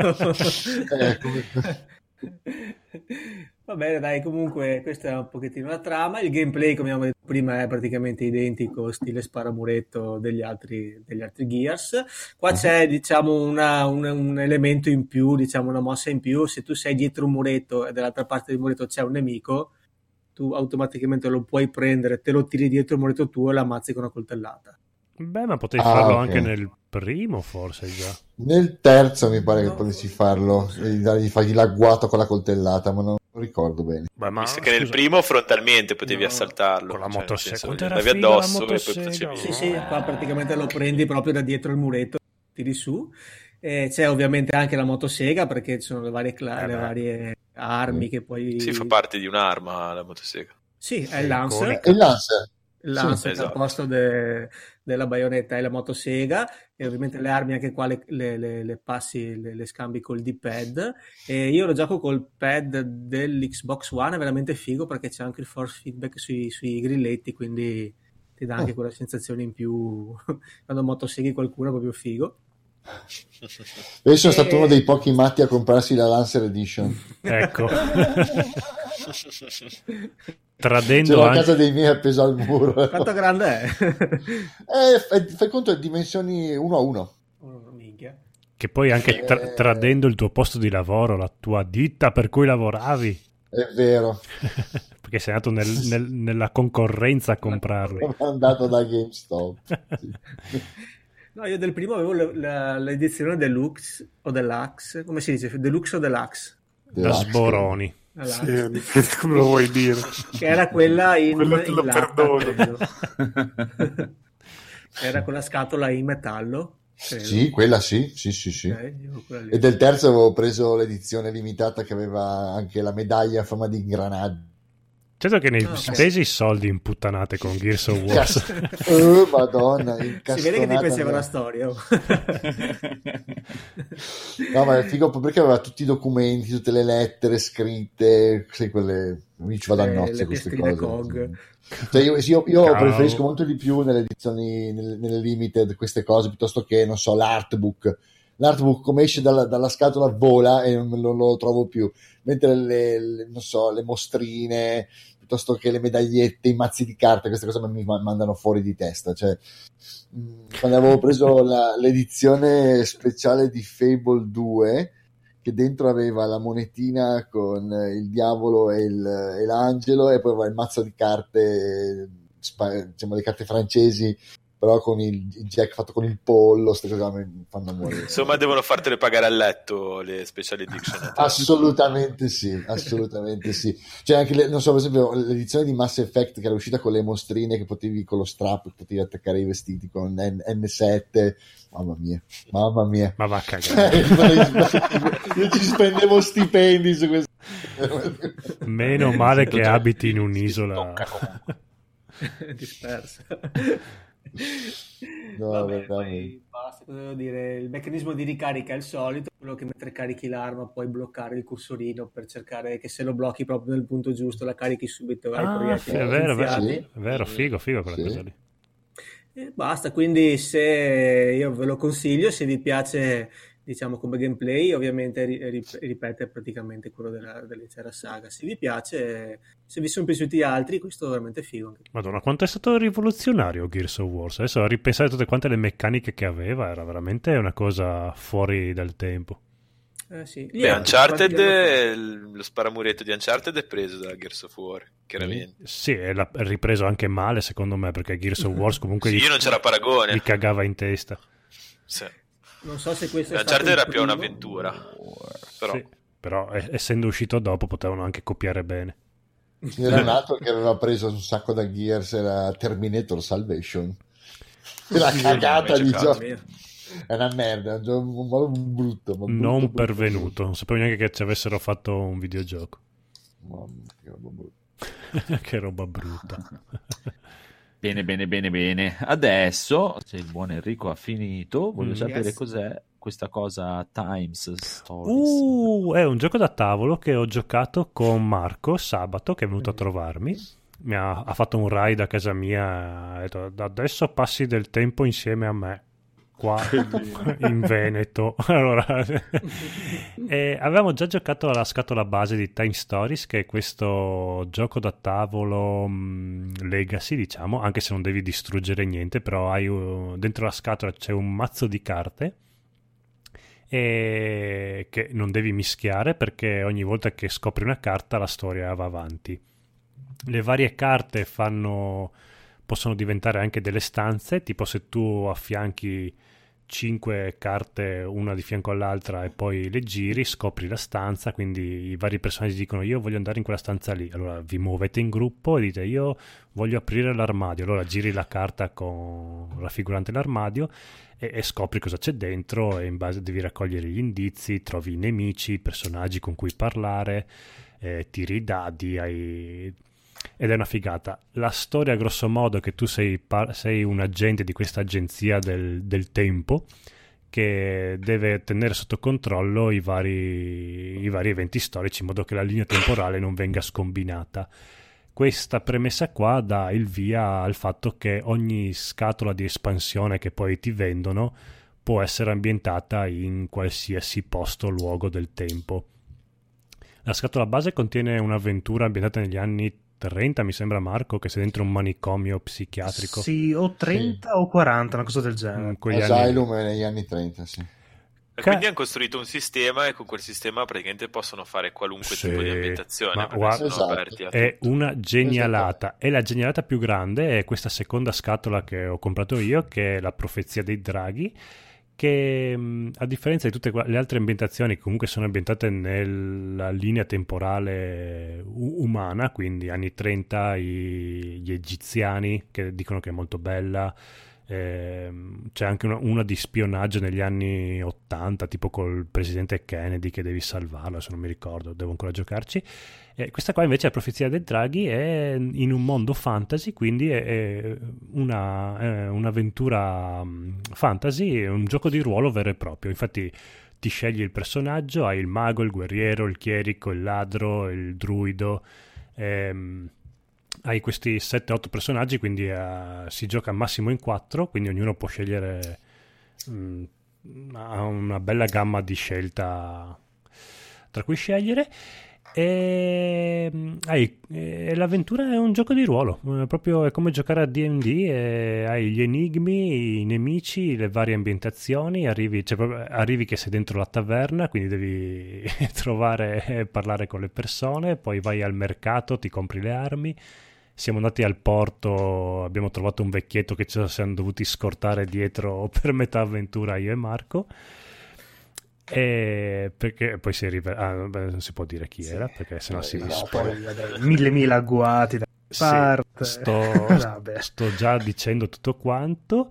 Ehm, s- la prima avventura base, la storia era carina, siamo anche, abbiamo anche fallito. Ah, perché succede questo, poi hai anche ogni mossa che fai ti costa anche pu- punti tempo. Quando arrivi a zero vieni richiamato dal tuo capo che ti dice incazzato, dice eh che cazzo avete, non siete riusciti a risolvere il caso qua, adesso vi, vi dobbiamo rimandare indietro, però sappiate che ogni spedizione del tempo vi costerà un, un casino.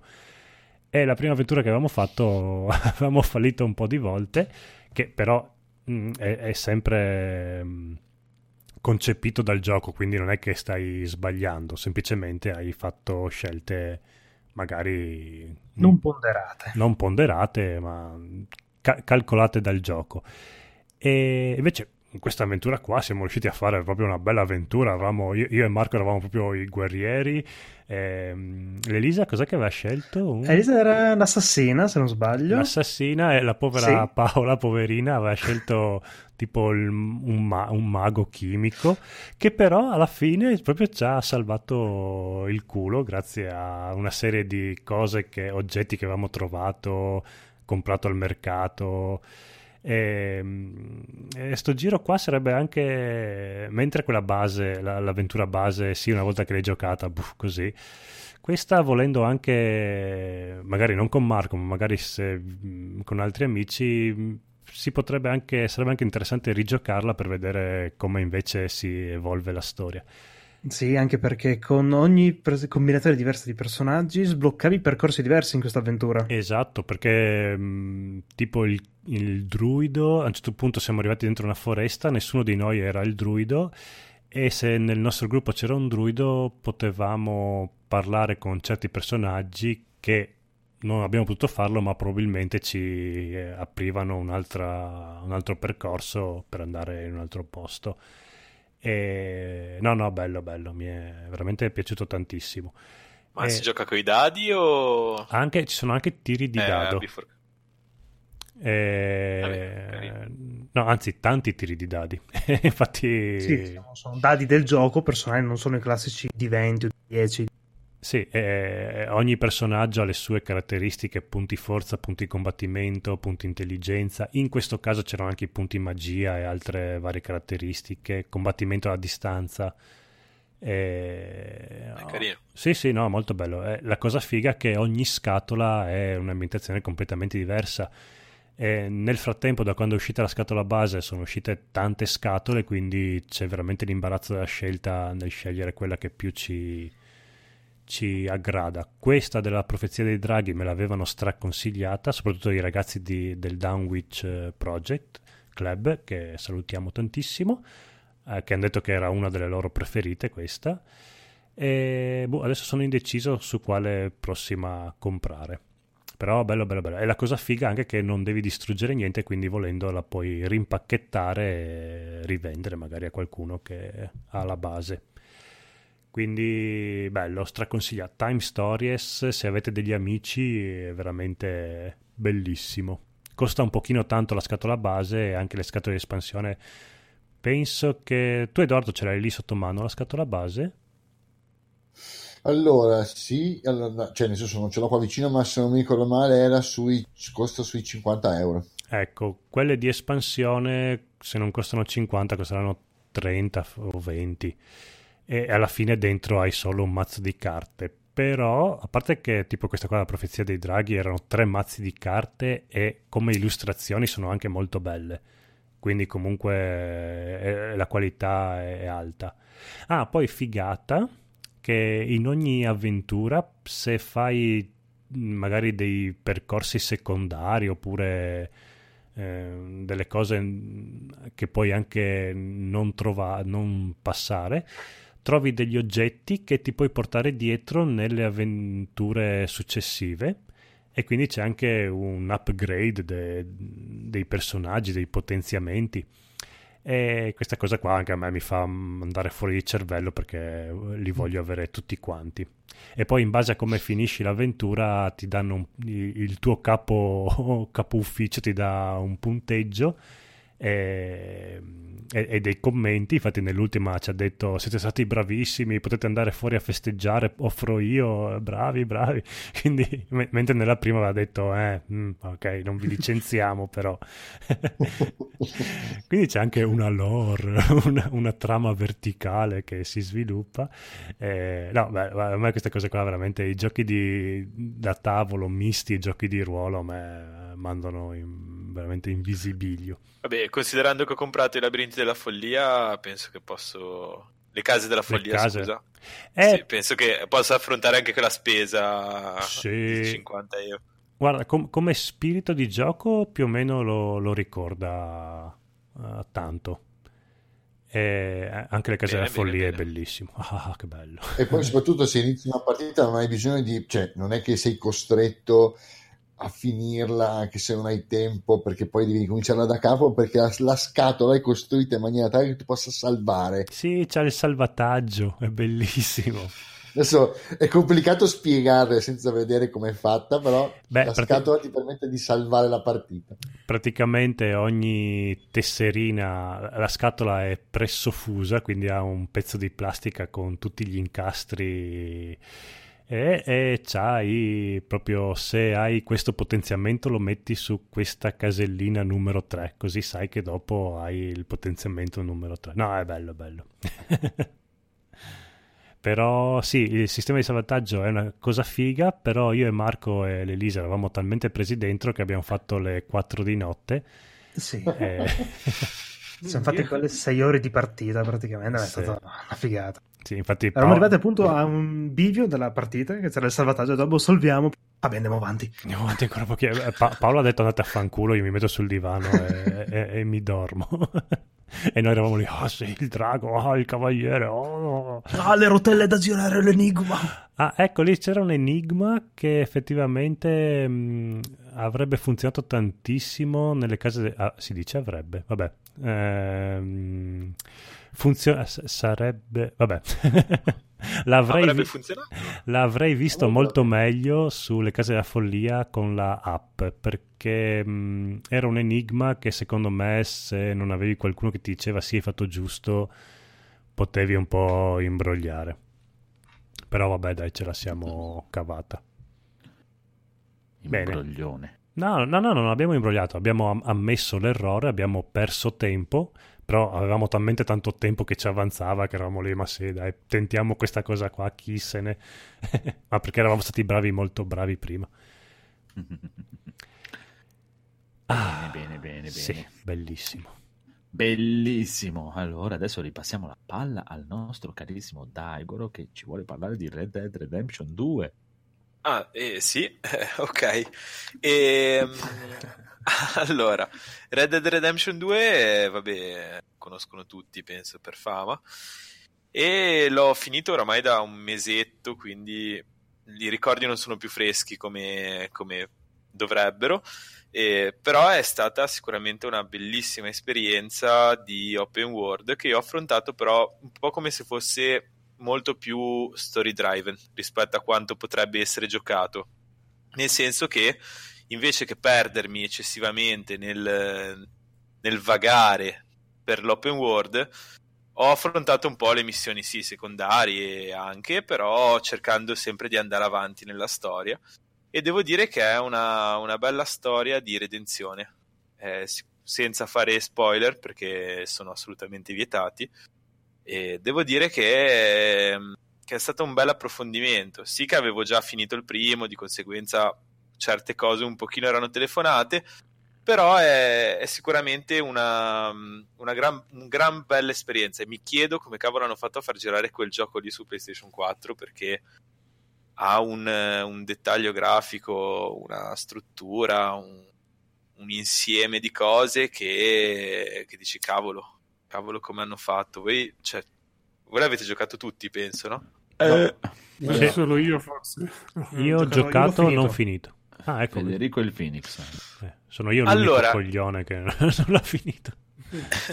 io penso un pochino che eh, a livello di, di gameplay eh, non sia qualcosa di... Eh, cioè, io sinceramente de, di, delle, della produzione di Rockstar ho apprezzato molto eh, GTA 4. Mm. mm. Perché era più pesante, era più, più difficile eh, invece già GTA 5, Red Dead 2, quell'autopuntamento con la, il colpetto in alto dell'analogico destro per andare a fare l'headshot non mi entusiasma. Cioè, mi, le, mi, leva un pochino dal contesto di dire open world, tutto aperto, tutto libero, trovo delle altre soluzioni per risolvere le missioni ha un po' il difetto Red Dead 2 che eh, durante le missioni hai davvero poca libertà di scelta e eh, di comportamento. Mm. Io quello l'ho e... visto come un preso in realtà, sai? Eh, non Perché lo so, sì, forse... Hai un personaggio già costruito, nel senso hai già una storia ben definita. Ed è forse bello riuscire a medesimarsi appunto nella mentalità di quel personaggio. Io l'ho visto proprio come una storia da essere raccontata. Sì, quel, quello, quello anch'io l'ho apprezzato. Infatti, ti dico, a livello di trama è, è una storia meravigliosa. E l'approfondimento del personaggio, anche attraverso alcuni momenti in cui eh, la, la, telecamera stacca da quello che stai giocando e ci sono quelle, quel, quelle mh, quei filmati in cui vedi il cielo, le nuvole che scorrono sempre più veloci per farti capire che sta passando del tempo e dei flashback delle immagini di un cervo che beve in riva al lago. Quelli sono momenti sicuramente eh, in cui ti dicono ok, fermati un attimo, pensa a cosa è successo nelle ultime missioni, pensa a cosa è successo al personaggio e a Morgan, Arthur Morgan che è il protagonista stacca un attimino dal, dal giocato e immedesimati un attimino nel, in quello che sta succedendo. E quelli sono momenti bellissimi. Io quello che sto criticando è semplicemente che eh, un, se tu mi metti tutte queste meccaniche che sono quelle che puoi utilizzare nell'open world, mi aspetto che durante le missioni, se eh, io, io eh, vado a deviare leggermente da quella che dovrebbe essere la mia strada perché magari il, voglio, voglio, affrontarla diversamente, un po' come può succedere in eh, Metal Gear Solid 5, per, fa, per capirci. Cioè, se io voglio un attimino variare l'approccio di gameplay, questo mi è precluso. Vero, io quello un pochino vero, l'ho patito. Sì. Però le missioni e nell'open world sono due giochi completamente diversi. Io quello un pochino l'ho patito però c'è da dire che cioè, niente da dire. Io adoro il western, eh, Sergio Leone, quel genere, gli stalli alla messicana, che nel gioco te ne propongono due o tre che sono meravigliosi, di cui uno verso il finale. Cioè, è, è, è quello che uno vuole da un, da un western giocato. C'è, c'è, c'è tutto. Ci ha messo veramente tutto. Gli indiani, il capo indiano che ha questo, questo doppiatore che era una roba incredibile. Il, il doppia- la voce del vecchio capo indiano era, cioè, la prima volta che l'ho sentita mi fanno quasi i brividi a sentire quel tipo di, di parlata lì. E, però però un po' quello, un po' il resto, un po', un po' mi, ha, cioè mi aspettavo che si fossero spinti un pochino oltre. Io ricordo Red Dead Redemption 1 e forse perché era un'epoca diversa e c'era tutto, c'erano altre cose, c'erano, c'erano meno cose in giro, meno meccaniche in giro e tutto sembrava molto più nuovo negli open world. L'avevo vissuto in maniera diversa. Questo diciamo che mi ha stupito meno. C'è da dire che comunque è stato probabilmente uno dei più bei giochi a livello produttivo che abbia mai affrontato in vita mia. Cioè, niente di paragonabile, cioè non è una cosa piccola fatta bene, è una cosa enorme fatta bene. Quindi, quindi guarda, promosso su quasi tutti i fronti. Però se, se, se ti devo parlare, diciamo, di un'esperienza, devo anche mettere davanti a, alle persone con cui parlo di, di, delle cose che magari ho trovato un pochino meno convincenti. Cioè, non, non, delle martellate sui testicoli, ma comunque un pochino, un pochino meno convincenti rispetto al resto del videogioco, che invece è una roba fatta a regola d'arte. Bene, bene, bene, bene. Comunque è una cosa che sento dire un po' spesso sì, eh, però tradotto praticamente bello tutto, storia bellissimo, curatissimo, di qua di là, gameplay fa schifo. Una rottura di palle. E secondo me è perché comunque eh, perché cioè, se io de- se la base del gioco è che devo sparare alla gente mm-hmm. perché tu mi metti la mira automatica? Eh, si può, non si può togliere so perché si poteva si togliere. poteva togliere anche sì. ah Ok. E me lo dite adesso. e secondo me te lo godi meno se la togli. Eh. Tu ci eh, però il gioco è tarato sul fatto che tu ce l'abbia esatto. la, la mira automatica. Guarda, di mio è l'unico motivo per cui ho finito il gioco è perché c'era la mira non l'avrei mai fatta no, beh, sicuramente eh, poi ti dico non è che sia è proprio quella cosa che ti fa sentire il cowboy eroe che tipo pam pam headshot headshot cioè, sì però dovresti stare lì, esci dalla copertura, mira di preciso, no, lì tu esci dalla copertura, tira fuori il revolver ed è già sulla testa del nemico. Una cosa sì, lì... ma sai cosa c'è? Che c'è anche la meccanica del dead eye. Che eh, quello, per esempio, rallenta il tempo. Non uso e non ti sento. No, è, spa- è sparito. È sparito. Pen pen è morto. E... allora, vabbè, comunque la, la questione è che eh, il problema è eh, con la mira assistita il Dead Eye perde, eh, smette di essere necessario. Cioè, perché rallenti il tempo se tanto anche, con, anche col tempo eh, a velocità normale hai la possibilità di mirare perché ti vuoi godere la scena perché sopravvaluti l'abilità dei giocatori. Io l'ho giocato solo Dead Eye e mi era assistito. no, e allora io il Dead Eye lo usavo quando mi facevano le imboscate i banditi quando andavo in giro. Che sei a cavallo non hai una copertura, e allora hai bisogno del Dead Eye perché cosa succede? Loro sono magari in 5 o 6, e se tu non usi il Dead Eye per bloccare il tempo, loro appena aprono il fuoco ti colpiscono in 5 o 6 contemporaneamente e ti uccidono. E allora usi il Dead Eye, rallenti il tempo e ti, te ne tiri giù 4-5 e poi gli altri poi cerchi una copertura e gli altri due non ti riescono a sparare e uccidere nel frattempo. E il problema è che per l'80%, 90% del gioco, secondo me, con la mira automatica il Dead Eye non è più necessario. Cioè, è una cosa in più no, perché, perché, è figo... Vuoi, perché vuoi sboroneggiare ulteriormente. Cioè, sì, sì puoi... però... Eh se vuoi parlare di un'esperienza cinematografica in cui devi sbroneggiare va bene, però cioè, nel senso, è bello anche farlo perché sei in grado di farlo. Questo è vero. Eh sì. Eh, infatti io la, la, la, grossa paura, cioè ho voglia di provare, mai ancora provato, da solo PC e tutto, però d'altra parte ho paura che mi rompa le palle grandissima. Cioè per dire faccio un gioco di ruolo, eh, inizio una partita D&D, non è che mi creo il personaggio di livello 20, se no, mi creo il personaggio di livello 20 è perché mi si crea una campagna per personaggi di livello, di livello 20 e c'è una sfida anche per me che sono di livello 20. Se no, se io mi faccio il personaggio di livello 20 e vado in giro ad uccidere dei coboldi, cioè, per forza di cose, perde significato il fatto che... È un po' noioso, sì. Eh, esatto. Tutto lì.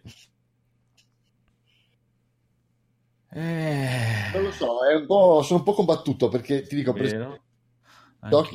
Come Splinter Cell Blacklist, per esempio, io ho- amavo e adoravo la sequenza automatica quando tu, non so, bloccavi 4-5 bersagli, poi davi, gli, gli- gli davi semplicemente ok, lui usciva dalla copertura e faceva fare pam, pam, pam, pam, pam, tutta questa sequenza figa di colpi fatti con la pistola e, e tu non dovevi fare altro che godertela. Però hai ragione in parte, Però lì eri stealth.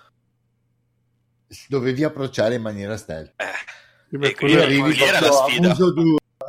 Sì, Eh. arrivi a muso duro, effettivamente. eh, è un'altra cosa. Sì, però non è così automatico, cioè quello lì era un'altra cosa. Sì, sì, sicuramente, però eh, andando avanti comunque e migliorando anche il livello del DAI, a quel punto ti, ti fa, cioè ti, ti mette in rosso la testa e il cuore dei nemici.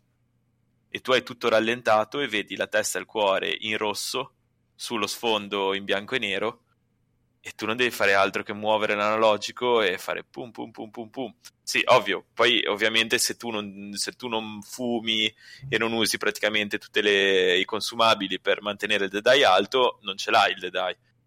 Però non è neanche poi così difficile mantenerlo alto perché io non ho mai fatto, non ho perso tanto tempo a creare consumabili ai campi o andare a caccia, ma comunque sono sempre riuscito a mantenere, ho sempre riuscito a mantenere i livelli di salute, stamina e deadeye alti.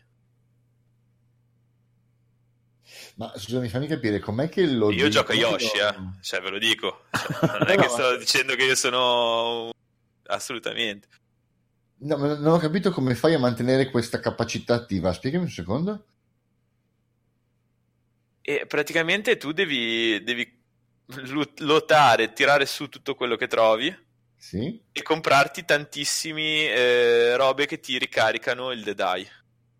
E che E cosa soprattutto sono? quando sei nel momento critico, ti Sì? mangi uno di quelle che te lo mantengono in giallo, ti rendono la barra gialla. Ah. Ora non mi ricordo come si chiamano. Comunque sono, sono delle, sono dei consumabili che praticamente ti, ti mandano in berserk di, Ok. di Deadeye.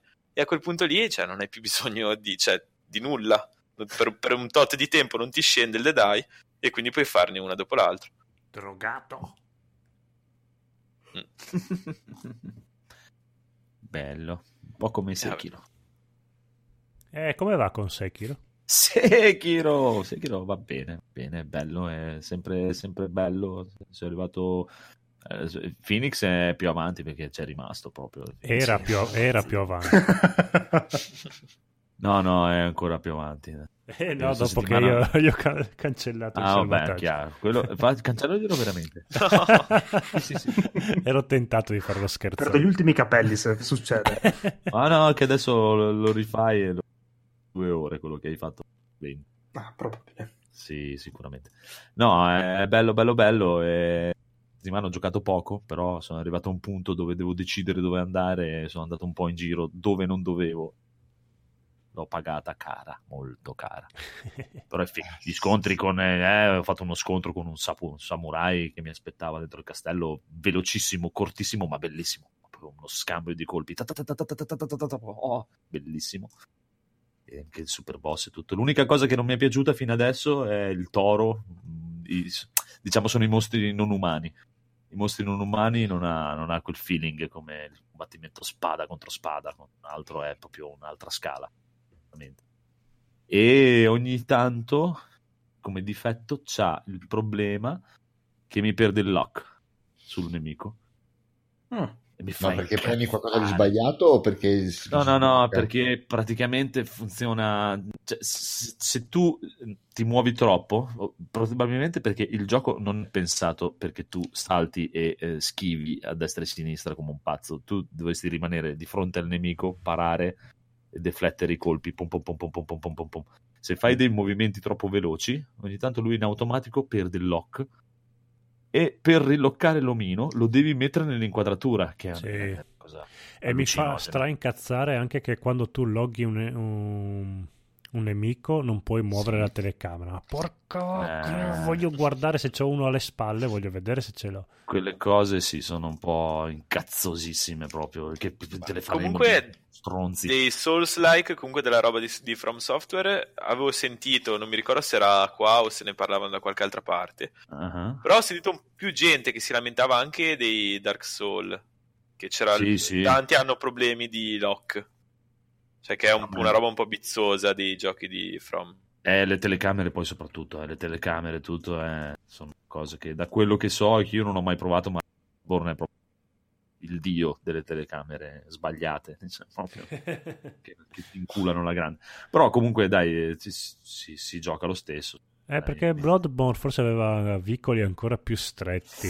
Eh, Quindi... infatti, infatti il momento in cui mi è capitato praticamente allora un po' con la falena che già la incontri in una stanza che è, un- è- è- abbastanza circo, dai, ci- Stretto. ma- esatto, però non è- circoscritta. non è- esatto, però non è piccolissima Mm. e quindi ti capita meno. L'ho incontrata molto, Phoenix, sai dove? Con il nemico, quello che incontri nel punto dove parti col gioco. È presente anche te, Sì, Codor, che hai visto sì, che- l'inizio del gioco, che sei in quella, quella grotta, quella cavernina che dopo devi saltare per uscire, proprio all'inizio, all'inizio del gioco. Sì, che loro lo- in fondo al pozzo, eh. Esatto, in fondo al pozzo, che è proprio l'inizio del gioco. Se ci ritorni dopo, praticamente c'è un nemico che è, tosto, è bello incazzato e velocissimo. E lì me lo sono perso mille volte proprio. eh, Cioè, 3-4 volte sono morto proprio per quel motivo lì. Perché non. Dove cazzo è? Dov'è? Eh, E mi dà gli schiaffoni Mm. alla grande. E anche a volte se c'è praticamente degli oggetti grossi, il nemico si sposta dietro un oggetto grosso come una capanna una cosa, ti, ti sgancia il lock da solo, che è una cosa che non si può. Quello è Eh, proprio quello, sì. cioè quello non, è- non ha nessun senso. O comunque anche che lo fai, c'è un nemico, siamo solo io e un, e un nemico nella schermata, rispingo il tasto del lock, loccamelo in automatico. Non che mi, praticamente invece lui ti, ti si allontana addirittura dal lock perché l'omino ti si gira e lui ti centra l'inquadratura ma davanti a te e girare con la telecamera per cercarlo e tanto l'altro ti rompe il culo perché è velocissimo. È Sì. l'unico- l'unica cosa che non mi piace però è comunque molto molto molto molto molto molto bello anche la storia si sta rivelando sempre più carina sempre più bellina alcuni personaggi veramente biblici e degli scontri cioè, quelli veramente spada contro spada contro i samurai e tutto sono Ma quindi i nemici inumani non sono tipo roba giapponese? Ma fino adesso- giapponese? allora fino adesso di nemici inumani io ho incontrato un serpente tipo di 3-4 km ma veramente perché si gira intorno alle- nei canyon delle montagne e tutto ma è proprio una roba Missione. che ha una Come quello grande. di God of War. Esatto, stavo pensando la stessa cosa. ecco, e un toro che però è grande come un- due elefanti tipo con le corna in fiamme, incazzato nero, una roba bestiale. Che è, per assurdo è un nemico stupidissimo, ma è quello che mi ha portato via più tempo fino adesso.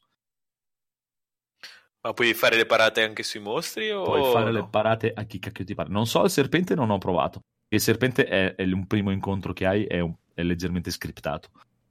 Mm. È No, il serpente ci rimane se ci provi. Ah, ecco, infatti non ho provato, anche perché c'è praticamente all'inizio, lo- lo- la prima volta che lo incontri, scappi, devi fare due o tre manovre stealth per scappare, poi gli infili la spada in un occhio e scappi via. Non è che ci combatti effettivamente. Il toro lo puoi, lo puoi deviare, lo puoi parare, però il problema è che il toro è talmente grosso che anche se tu gli fai la deviazione perfetta, ti distrugge l'equilibrio. Di brutto comunque e ti incula. Gli devi girare intorno.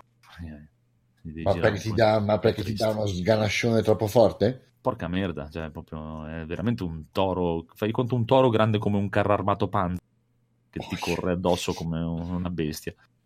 E tu E con, con un- la spe- Ma ci sono i tori in Giappone? con una katana provi a pararlo. Lo pari, però le prendi lo stesso. Sì, sì, beh. Motivo per cui non ho mai avuto una grande per i boss giganti, anche perché più delle volte non sentono neanche il tuo colpo e si comportano come se tu gli passassi attraverso con fossero visibili. Ma lì ti, ti dico, guarda, eh, magari le prime 5-6 volte che l'ho battuto eh, cioè, entravo dentro e lo trovi in un'arena chiusa. Questo fa le derapate, gira come un pazzo, corre sempre, non si ferma un secondo, non si ferma. E cioè, mi ha inculato perché con due colpi ti uccide se- non ne sono neanche accorto. Boom, boom, vaffanculo, boom, boom, e vaffanculo, boom, boom, e vaffanculo.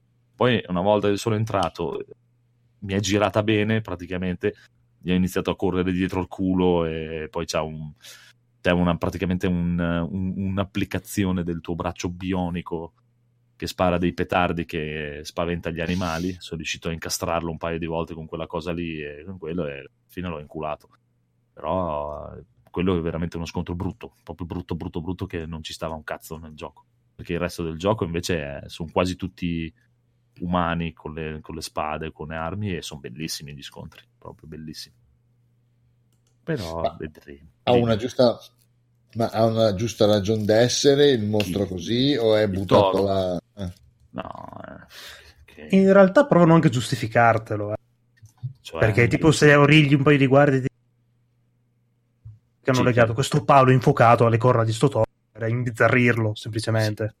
Vabbè, no, Eh, non- ok. che te lo giustifica, È bu- ti dice c'è, c'è un toro che po' ti spara- ecco. Esatto, sì. Più che giustificartelo. Dicono, eh sì, abbiamo il toro. Ah, ok. Esatto. Solo che è gigantesco. Ci avanzava un toro, abbiamo messo lì. Sì, l'unica Ma cosa con che buona- birra l'ha massaggiato quel toro lì, scusa? Eh, Il Vagiulan più grosso della storia. Cioè, l- l- l'unica cosa buona di quel toro è che tu lo incontri in questa arena e ci sono anche altri soldati nemici. E normalmente durante il resto del gioco non ho mai visto fuoco amico. E invece il toro li uccide. Infatti, appena esce fuori, così boh, boh, boh, ammazza tutti gli altri. E se no, se dovessi affrontare il toro più gli altri, ciao. No. Ah. Eh, quello mi è capitato più avanti rispetto a dove tu, quando si scontrano diverse fazioni. Ah, Quando sono diverse fazioni, proprio iniziano a combattere anche l'una contro l'altra. è che è strano, c'è solo qualche volta il fuoco amico, perché per dire mi è capitato gi- nel mio girovagare di incontrare dei personaggi che hanno dei cannoni, praticamente che ti sparano con dei cannoni che si sparano davanti alla faccia e non si fanno niente. Che puttana. Eh, ci sono alcune cose un po', un po' così, un po' così, devi prendere un po' com'è.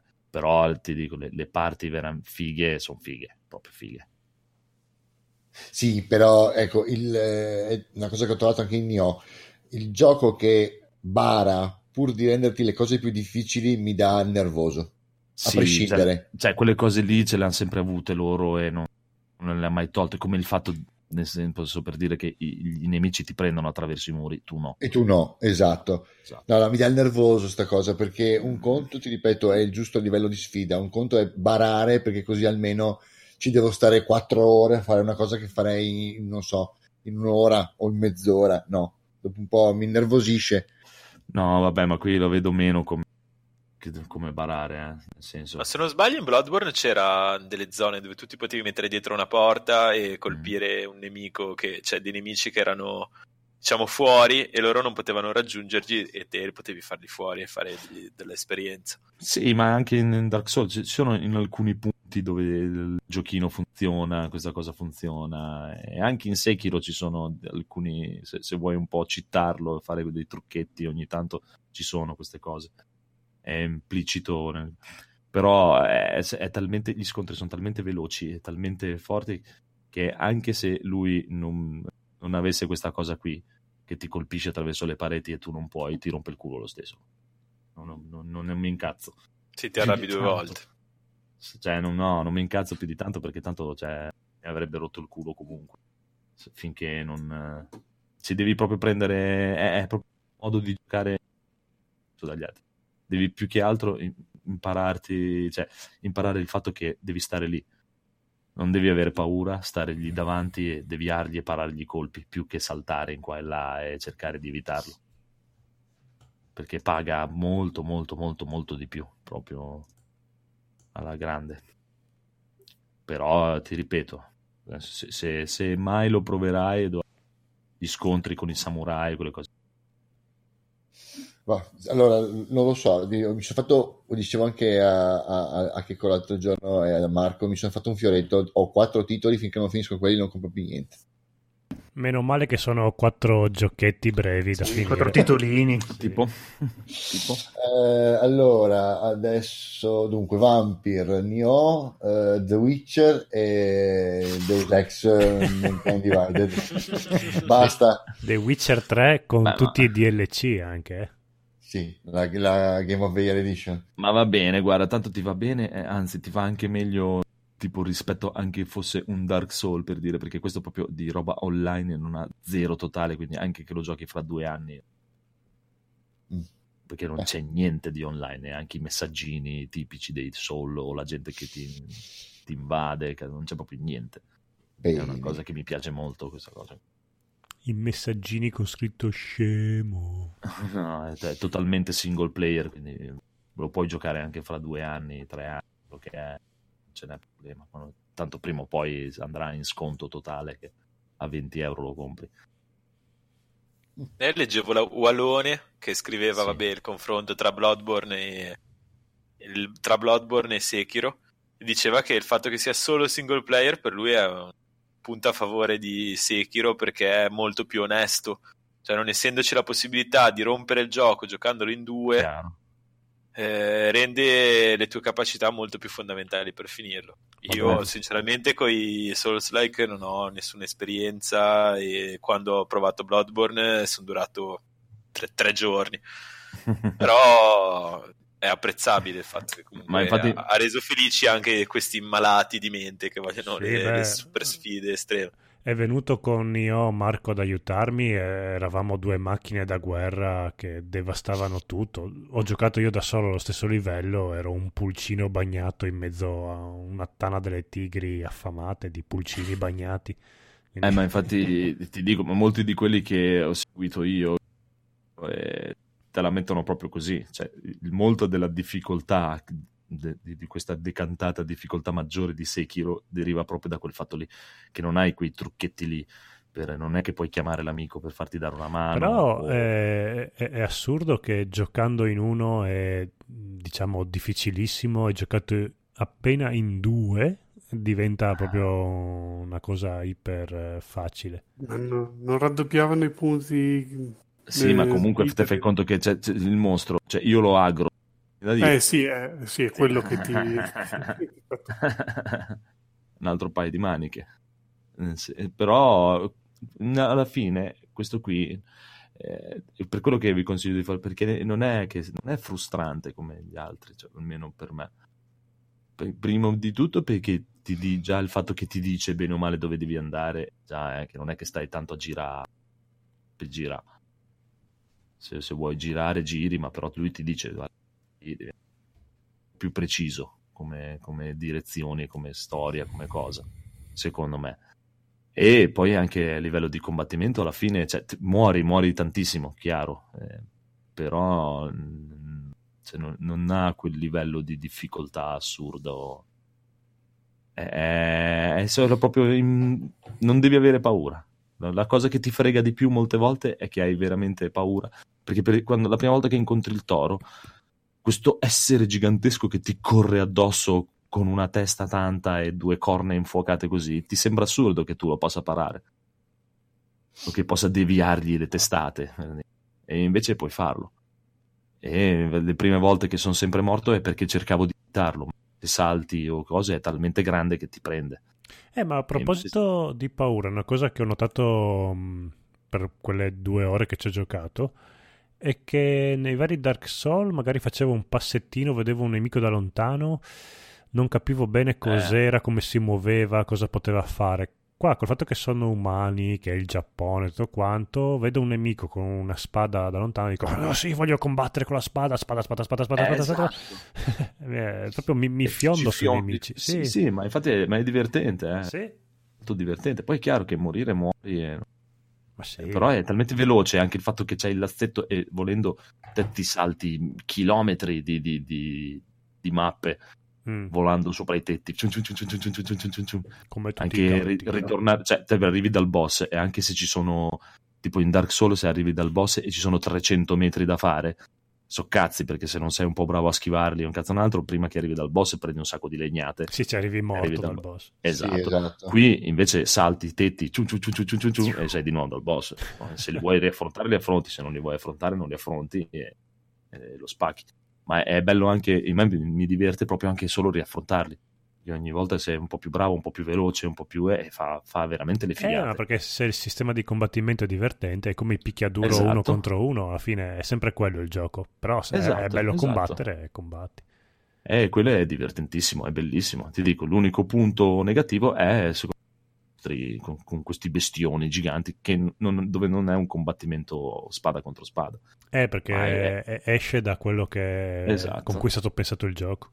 Chiaro? E invece quando ti trovi lì, che già sono i primi samurai, sono fighi, perché c'hanno proprio l'impostazione, tutto proprio con la forma, con tutte le mosse proprio da samurai in pieno, è, è figo.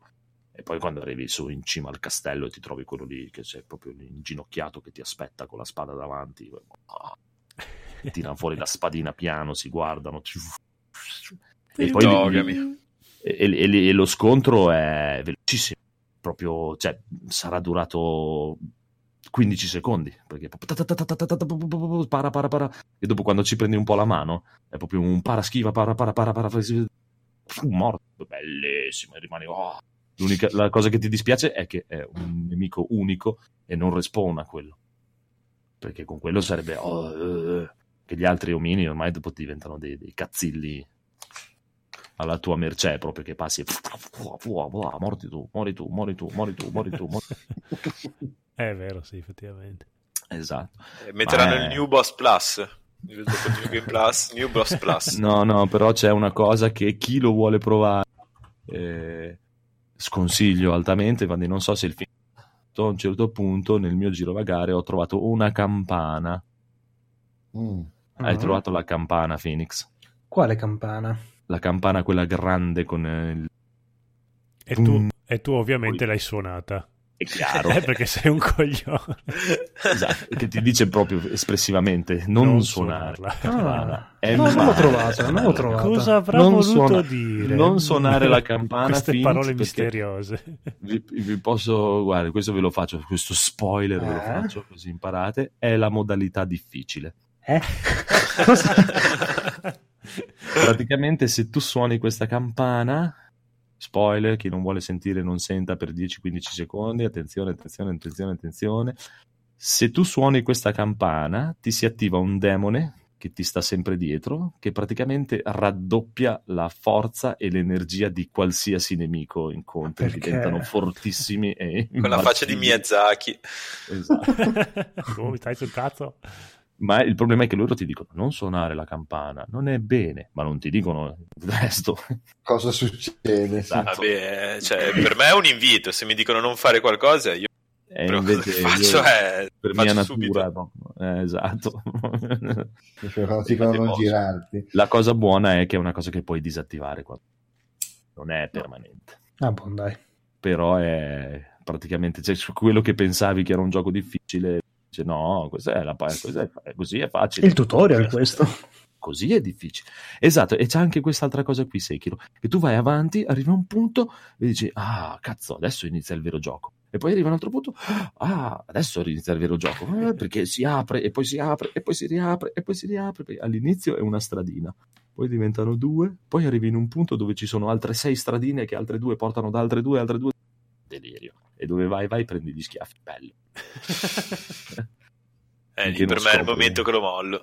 No, Quando si apre no. così tanto. No, non credo, no, no, non credo, non credo. Per me, cioè, se, se veramente se lo provi, proprio eh, il- questo sistema di combattimento è talmente diverso da quelli dei Dark Souls, è talmente veloce, talmente eh, che dopo, vabbè, dipende da te. Se ti piacciono un po' gli action, se ti piace un po' il stile Ninja Gaiden o Devil May Cry e cose così, non, non- non lo molli. Ti diverti sempre di più e anzi, quando inizi a sbloccare le abilità, che inizi a vedere che c'è quella, quella, quella, quella, quella, voglio provare, devo provare, devo provare. Eh, iniziato me lo prendo l'inverno prossimo che ho un po' più di tempo. Eh, ci ho iniziato- un mese sopra, non vado più in ferie. Perché all'inizio sì, sei un po' un cazzone, però dopo inizi a sbloccare delle abilità che non sono niente, proprio niente, niente male. Molto, molto, molto, molto caruccio, molto caruccio. Vi terremo informati, perché tanto sto giocando solo a quello. Sì, infatti, quindi a ogni episodio sapremo oggi. qualcosa di più. Ci vuole, eh, mi sa che mi ci vorrà un anno buono per Ah. Ottimo, quindi gioco dell'anno già annunciato. Ah, di, sono tre. Prima mi fermo con tre quest'anno. eh, posto. Ok. O que- o questo, Resident Evil o Devil May Eh sì, infatti, quindi sei Ma Devil May. Cry l'hai comprato te? Sì. Io sì. Sì, sì, subito day one. Mm, Eh, Prima run, prima run già finita, però devo aspettare, devo, devo provare la modalità. Quello È uscita? È uscito il Palazzo di Sangue. È uscito il Palazzo di Sangue, ma poi più che altro è che hanno bloccato i livelli. Cioè, puoi iniziare subito dal livello che sarebbe Devil May Cry veramente. La prima run che fai è il livello a Devil May Cry come Sì, la gente normale. che non ha mai giocato a Devil May Cry. Esatto.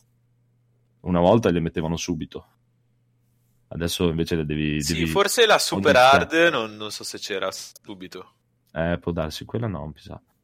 Però adesso le devi sbloccare proprio step, step, step, step, step. Cioè ti devi fare tre, qua- due, tre run per avere proprio il vero livello di difficoltà May Cry.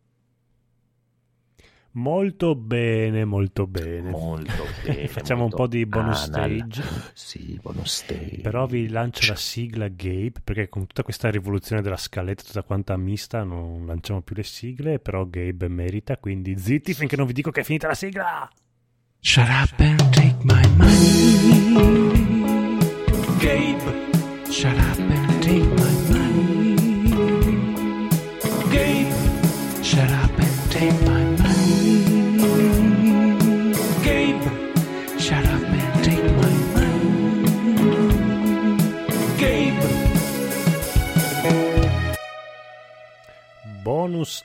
Stage, prego Enrico, che nei tantissimi scegliene uno però. Non c'è più Fe- eh, Enrico, bene, ok.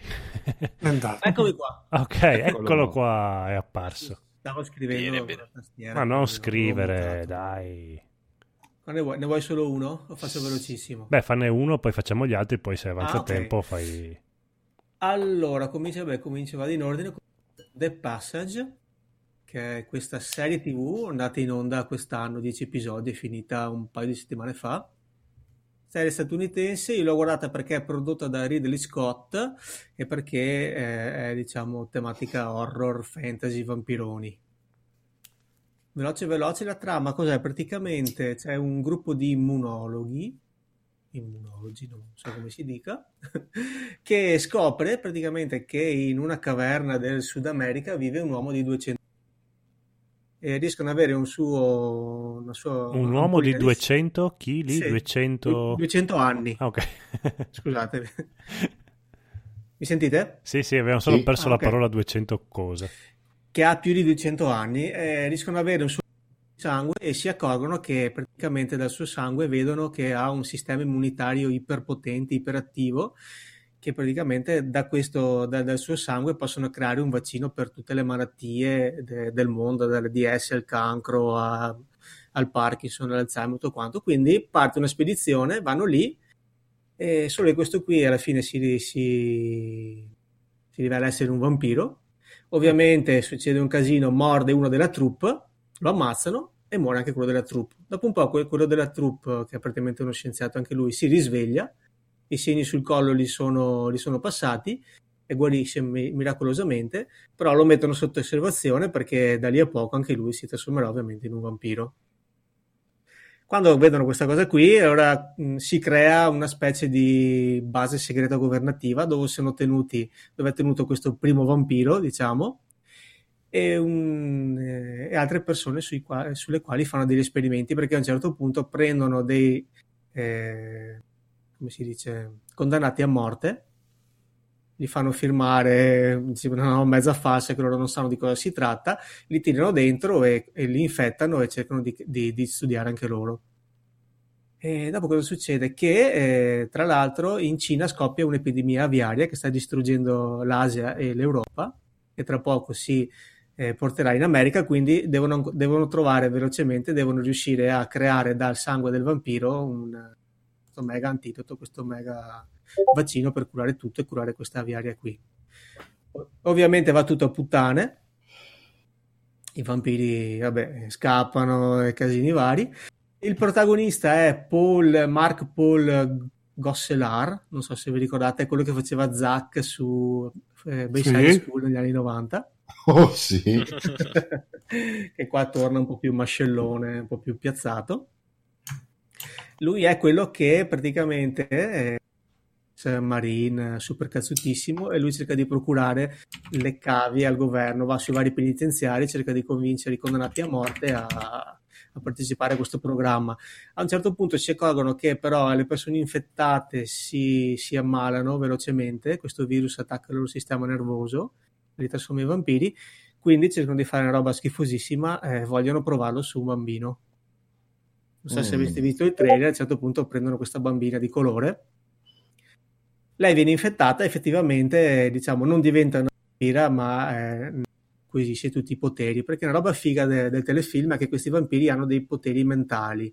Sono dentro queste gabbie rinchiusi, non parlano, ovviamente, non comunicano però riescono a entrare tipo nei sogni o nei pensieri della gente e, ce- e cercano anche un po' su- in maniera subdola di, di, come dire, di soggiogarli.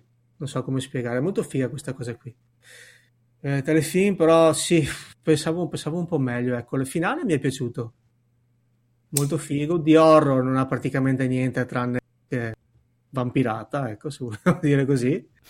Però, boh, gli do un 6-7. Se ci sarà una seconda stagione, l'aspetto. Mi ha fatto un po' effetto, cos'è, eh, The Outcast. Mm. Poteva essere meglio, secondo me l'hanno sviluppato un po' maluccio. Dove lo stai Ah, boh. guardando? Era su Fox, mi sembra. Andava Sì, in è onda su- prima di... su Sky. Sky. Sì, ok. andava in onda prima di The Walking Dead o dopo The Walking Dead. Ovviamente poi, vabbè, io ve l'ho raccontato veloce senza spoilerare, però ci sono un sacco di personaggi, c'è la moglie di, di questo di- di- del reclutatore, hanno perso la figlia, ci sono vari, infe- i vari infetti, ognuno con la sua storia, bastardi governativi, cioè veramente c'è, c'è un po' di tutto. Però dai, non è... Wow, sono 10 episodi, se volete dare un'occhiata, senza, senza Ma ci sono gli episodi riempitivi oppure è abbastanza sviluppato in tutta la sua lunghezza? No, abbastanza sviluppato anche perché sono solo 10. Sono solo 10 episodi, quindi vanno, vanno abbastanza, vanno abbastanza spediti. Però sì, non mi ha, non mi ha convinto al 100%.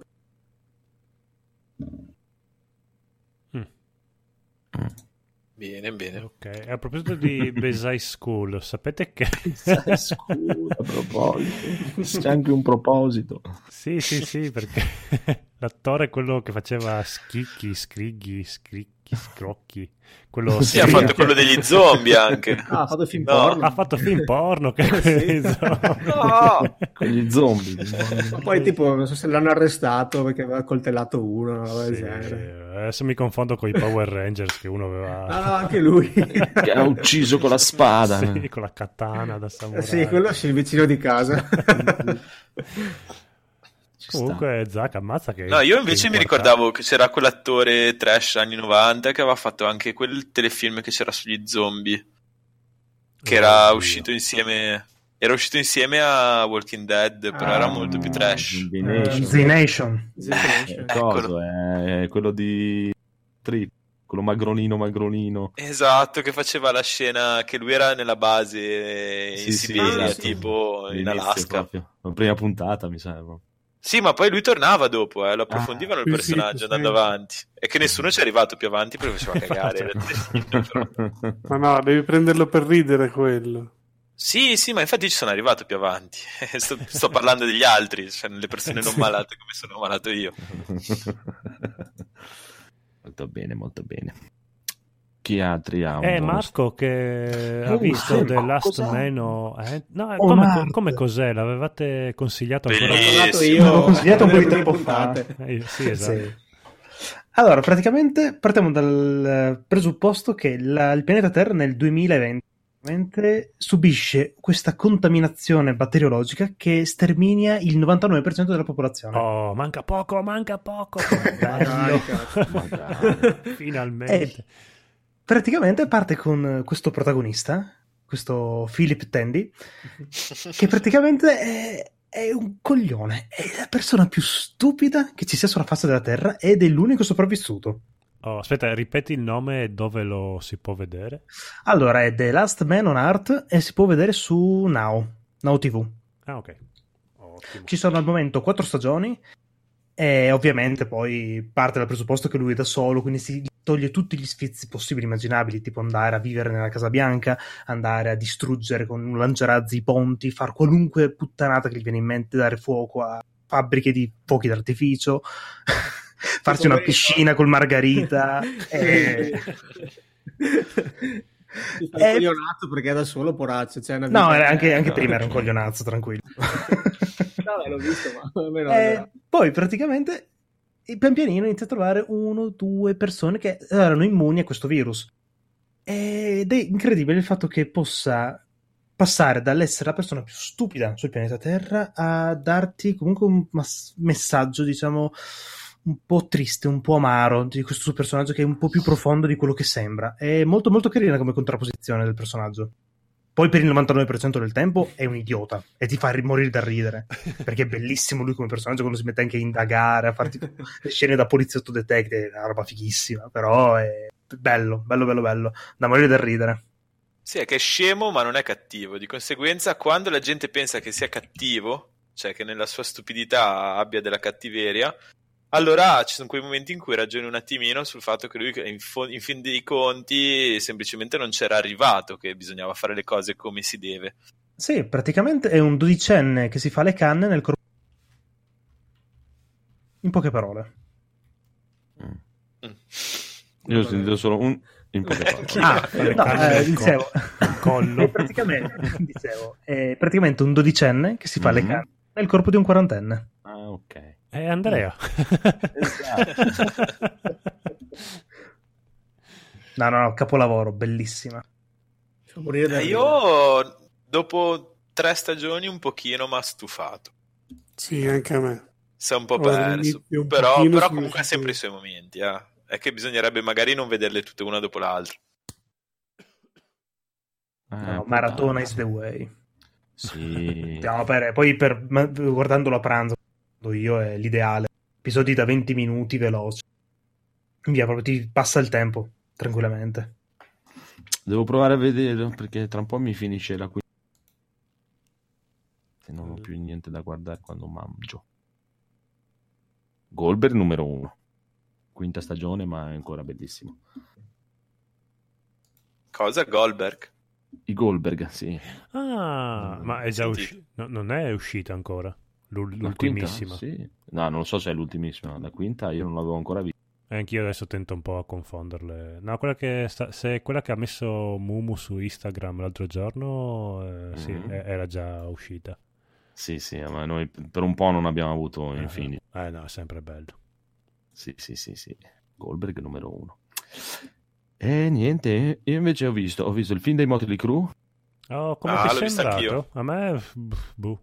A parte Sì, è ge- carino, gente che eh. si droga e beve, non è che mi ha dato altri messaggi. È la, è la vita dei Motley Sì, eh. eff- in effetti. Sì, però io, io ti dico, mi sono tatuato un pentacolo sul braccio perché quando avevo vent'anni ero pazzo dei Motley Crue.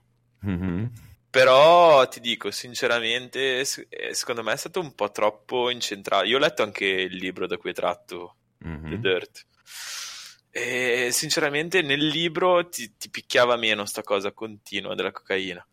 Nel film, cioè nel film è veramente troppo, troppo, troppo ripetuta e buttata lì, cioè nel senso sta quasi a dar fastidio. Mm, cioè, sì, infatti anche a me ha dato un po'... Cioè, non lo so, poi ti dico, Ma per, secondo me, per me sembra perché è molto nel film.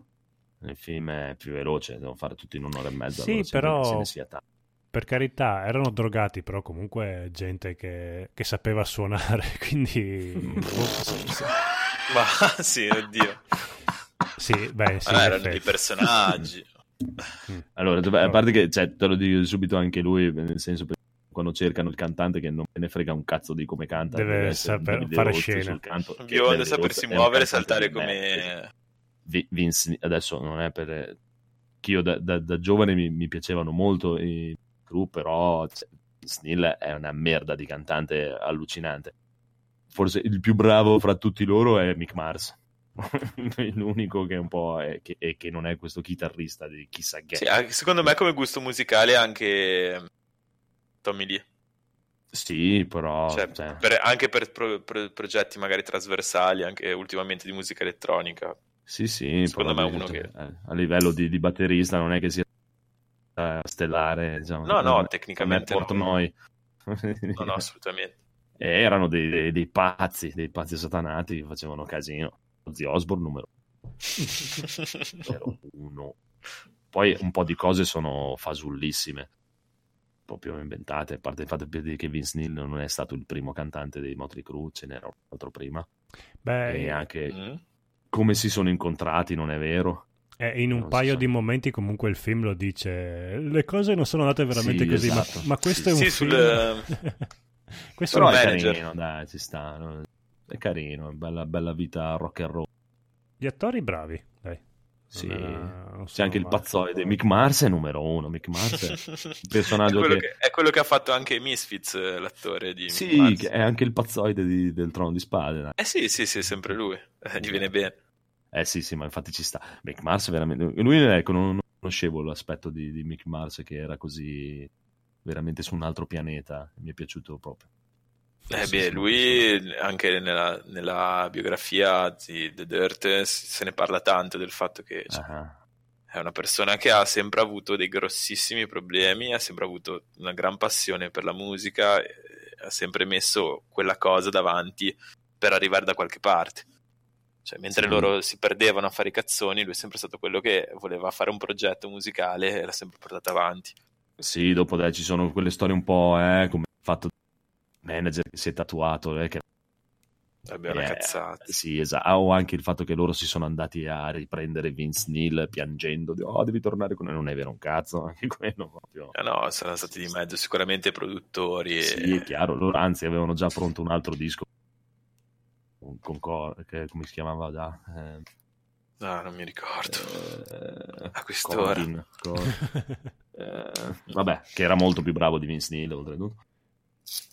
Sì, caso. però poi io li, li ho sempre riconosciuti con lui. Eh beh, chiaro, è un po' come quindi- adesso che, che Ivan Allen sono David. Oh, sì, David Rose, David Rose. Niagara è mille volte più bravo di David Lee Sì, Rose. non c'è paragone. Cioè, proprio- Poi cap- capisco che magari uno che è nato con eh, la versione con quel cantante lì, ma il cambio di cantante gli prenda male. Ma sì, anche gli ACDC, cioè. Eh, beh, eh. Però è carino, dai, si guarda. Non è, non è, non è un brutto film, dai. Non è, è bellino, dai. Cioè, po' veramente quelle storie di gruppi rock and roll, eh, come ormai non ce ne sono più. Belle rockstar. Ormai, secondo Sì, me, sì, per sì. l'ultima grande Bello. rockstar è stato Axel Rose, punto. Mm. Sì, in effetti, sì. Cioè, proprio a livello, non, non di musicista o di cose, è proprio a livello di immagine da rockstar. L- E invece un'altra cosa che mancava nel, che mancava nel film, invece c'era nel libro, che raccontavano che una volta erano, che stavano bevendo, tipo, una villa, e a un certo punto mi sa che c'era Slash. Mhm. Ah no, forse c'era anche nel film, che tipo... No, non, non era Slash nel film. Vabbè, comunque praticamente che a un certo punto c'erano, mi sa, Slash e Axel Rose e tipo li hanno pestati, li hanno scacciati fuori di casa a calci nel culo. Cioè, è una, una cosa che io un po' l'aspettavo nel film. Hai Cioè, dicevo, capito? Questi adesso- biondi ossigenati che si pestano. Sì, che si tra- pestano tra di loro. sì. Eh Un po' come i la scena Motley sono venuti l'aspettavo. prima, dai. I Motley sono venuti prima.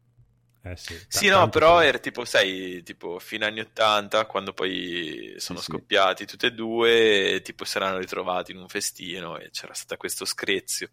E tra l'altro i Motley e i Guns si odiavano abbastanza. Eh, I Guns Eh, di quando è che Eh, sono volete. usciti? Il 80. primo disco dell'87. 87. Mm. Sì, dopo. Infatti sono stati il canto del cigno, probabilmente del genere glam. Mentre loro, cos'è, 82, 80? Che... Sì, il primo, 81-82, mi sembra, il primo disco. che tra l'altro io adesso ammetto le cose, manco li conoscevo e Paola fa, come non sai chi sono? Se ti, se ti sente Andrea, fa... guarda, e faccio, guarda, così a naso, conoscendo Andrea, gli fanno cagare, però... No, cagare no, però dai. Beh, dai, da, da ragazzo mi piacevano. Mi piaceva. Dopo un po' quando un po' cresciuto Eh beh, io li ho vissuti negli anni 2000, puoi immaginarti che cioè, cosa pote- posso aver recepito io dei Motley Crue. Cioè, che mi piaceva quello stile di vita lì e quindi mi piacevano loro. Sì, no, ma è chiaro, ma abbiamo fatto lo stesso passaggio per dire a- all'Iron Maiden. Da ragazzino mi piacevano gli Iron Maiden, adesso mi fanno cagare. Vabbè, ovvio. Chiaro. Non è- Però dai, non sono male. Mi piace quella- quella- quell'allone lì. Cioè, io sono della vecchia guardia che per me la rockstar. A la me piacevano i. Beehive, adesso non mi Ecco. piacciono più. Beh, più o meno, guarda, adesso vabbè, i Beehive sono... però più o meno il- si ispiravano a, a quei gruppi lì, almeno la versione dell'anime giapponese. Poi vabbè, è una roba per, eh, per femmine. No, è, è il look 12. glam che, che- Sì. che l'hanno creato loro e poi l'hanno ripreso anche i giapponesi. Esatto. Sì, diciamo, almeno cioè, per come la vedo io, praticamente loro hanno preso, eh, hanno preso quello che era Devil Rose, proprio in tutto e per tutto, è, è proprio Devil Rose, e l'hanno portato un po' più dalla parte metallosa, praticamente. Hanno messo quella vena metallosa e più dark. A- Beh, Sì, soprattutto nel primo di, cioè, nei primi dischi. Lo, lo Sì, dicono sì. anche, nel, anche nel film, fanno un mezzo accenno che in quegli anni lì era anche uscito il punk e loro hanno detto no, i punk eh, sono così, fanno quattro accordi male, noi dobbiamo essere l'opposto. Comunque volevano Esatto. essere l'opposto del punk, però comunque eh, anche il punk è un po' ha, ha influenzato ne- Sì, nella chiaro, moda. ma è ovvio.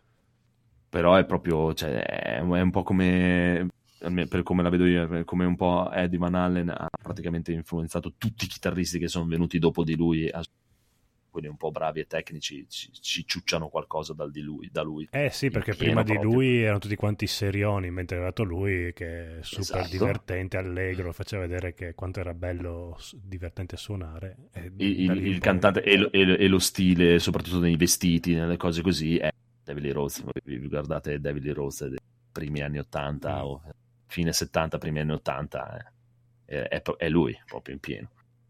Anche Vince Neil è proprio, è proprio lui.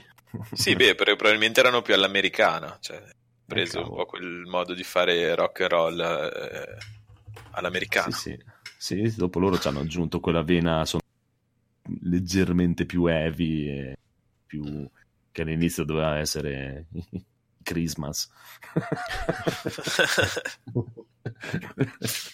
Devi prendere per il culo Natale, Gesù e tutte quelle robe lì. Nicky Six numero uno. Cioè, vabbè, lui è anche il cervello del gruppo, sicuramente è stato lui. Sì, alla grande. Nick Six è un grande ancora tutt'oggi. Sono molto buoni anche i 6 AM, il gruppo nuovo. Sono conosco poco. Eh, sono carini, sono carini. Ci stanno, ci stanno proprio. Vabbè, carino, dai. Non, non imperdibile, però. eh, No, proprio come, come film, come film me non vale granché. No, beh, chiaro. Non eh, vale un film. granché, però si lascia guardare tranquillamente. Sì, sì, sì. È divertente, dai. Divertente. eh, e onestamente, i film prodotti da Netflix, eh, quasi tutti. eh, Non ne ho ancora trovato uno che dice, oh, bello. Eh, Oja, l'hai mai visto? Sì, no, visto. non, non quello della tavoletta. Quello spagnolo. Sì, sì.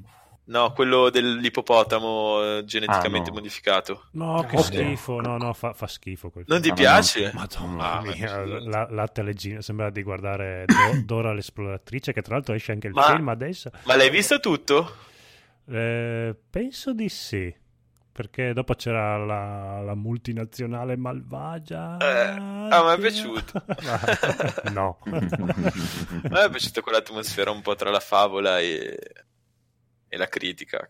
Boh, a, me, a me quel tipo di poetica gli piace, però ok. Eh, sì. personali. Io ho ancora un fi- fi- film prodotto da loro che fo- forse il più carino che ho visto è The Immortal. De? Immortal, The Immortal. Ah, Quello di quello della spada dell'immortale. Esatto, quello è il più carino carino. Che poi anche quello comunque non è che sia... eh, Per quello che vi dicevo l'altra volta, eh, secondo me questa cosa di, di streaming, degli abbonamenti, delle cose è, è buono da una parte, ma dall'altra parte pro- porta veramente la mediocrità. Proprio Cioè, tutto quello che vedo è carino, ma mm, carino, ma Mm. carino, però mm. Non lo so, non lo so.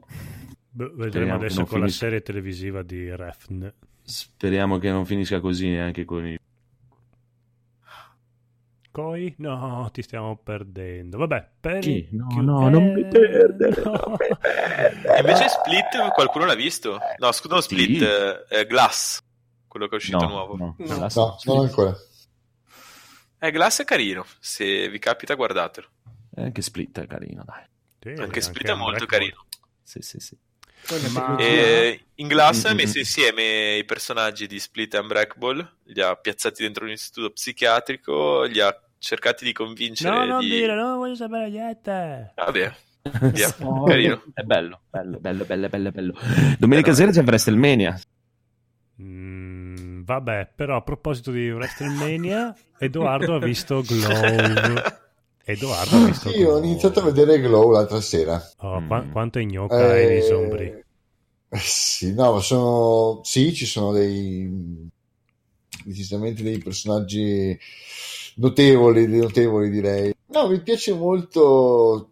È strana come serie, molto particolare. Ho visto le prime cinque puntate, non è che abbia visto ancora così tanto. Eh, si è appena venuta a creare, immagino che tutti quanti l'abbiate vista anche perché è un bel pezzo che è fuori. Sì. Eh, si è iniziato a creare la, la coppia, lei che fa la russa e l'altra che fa Miss Liberty Bell, Sì. il loro- primo scontro sul ring e neanche a show iniziato, proprio ancora sulle, con le- nel corso delle prove del casting. Eh, è bello, mi piace, è molto carina, mi, pia- mi sta, mi sta piacendo molto. Scanzonata, eh, mi piace l'ambientazione, ovviamente anni, anni 80, è molto bella, molto resa, molto bene, anche nei dettagli.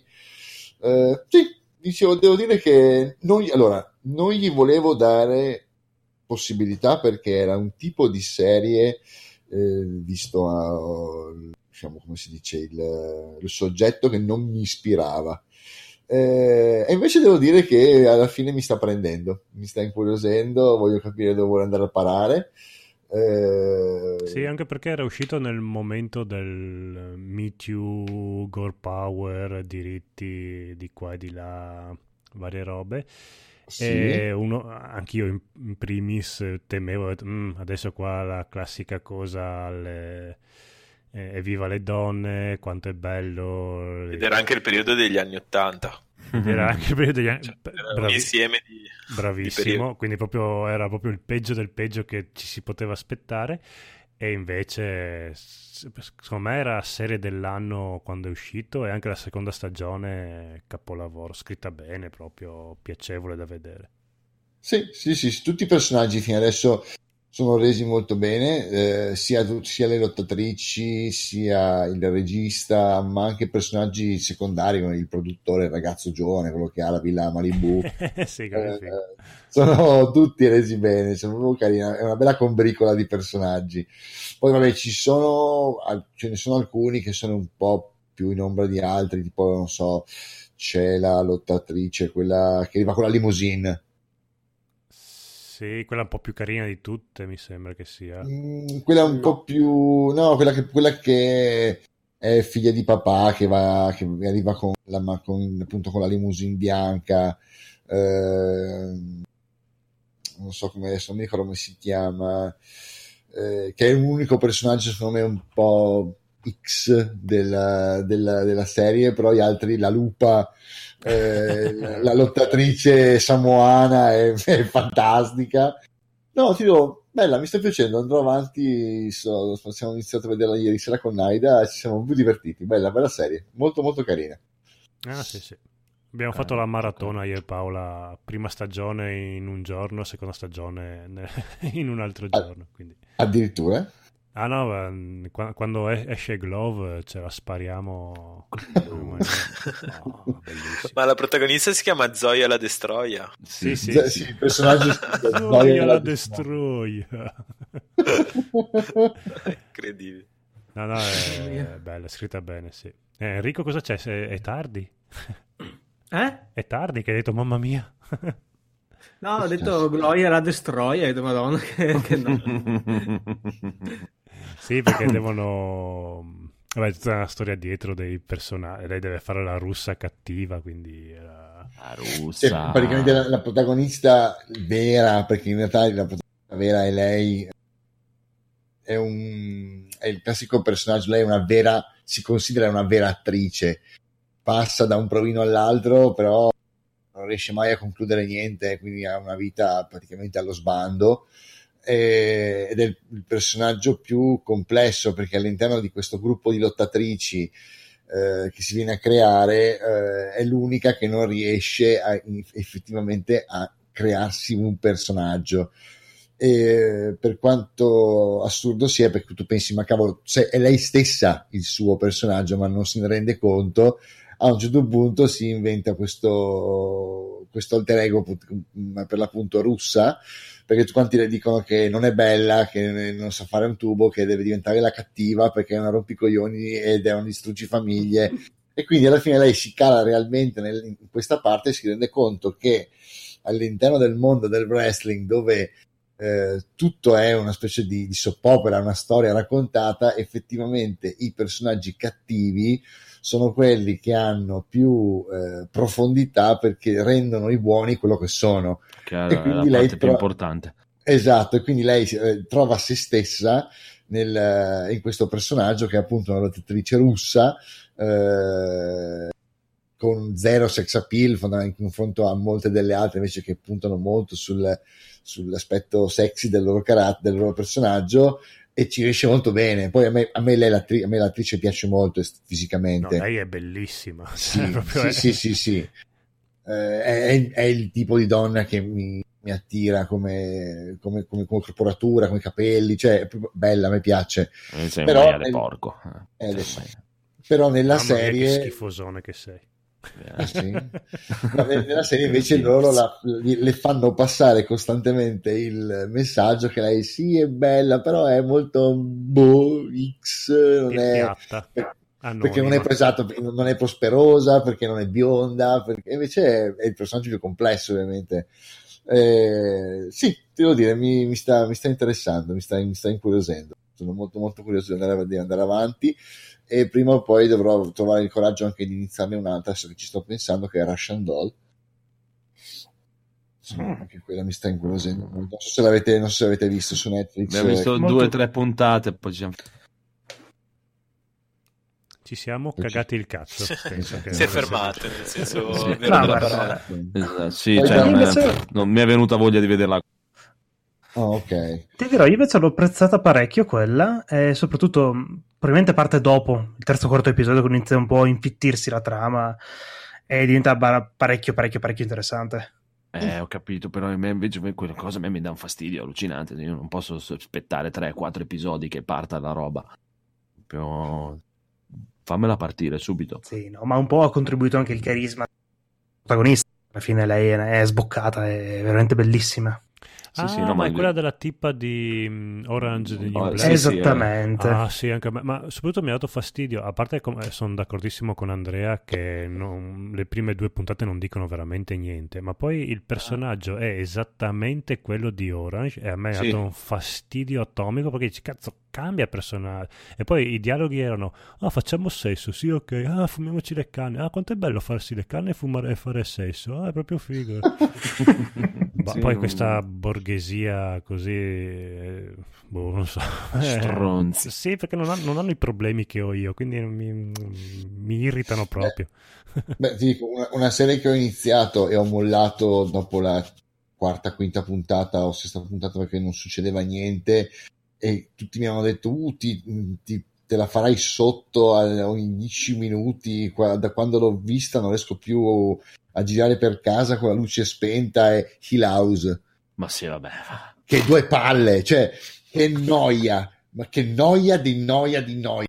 Cioè, di niente, cioè, è tutto un passaggio temporale. Un mese fa, due anni dopo, un mese prima, un anno fa, un mese dopo, e, tutte le- e non succede assolutamente niente. È di una noia devastante. E poi c'è qualche effetto eh, bu, qualche effetto, questo jump scare che, fa, che dovrebbe far paura, ma sì, mi fa fare un salto, mi fa venire la pelle d'oca, ma finisce lì, cioè nel senso.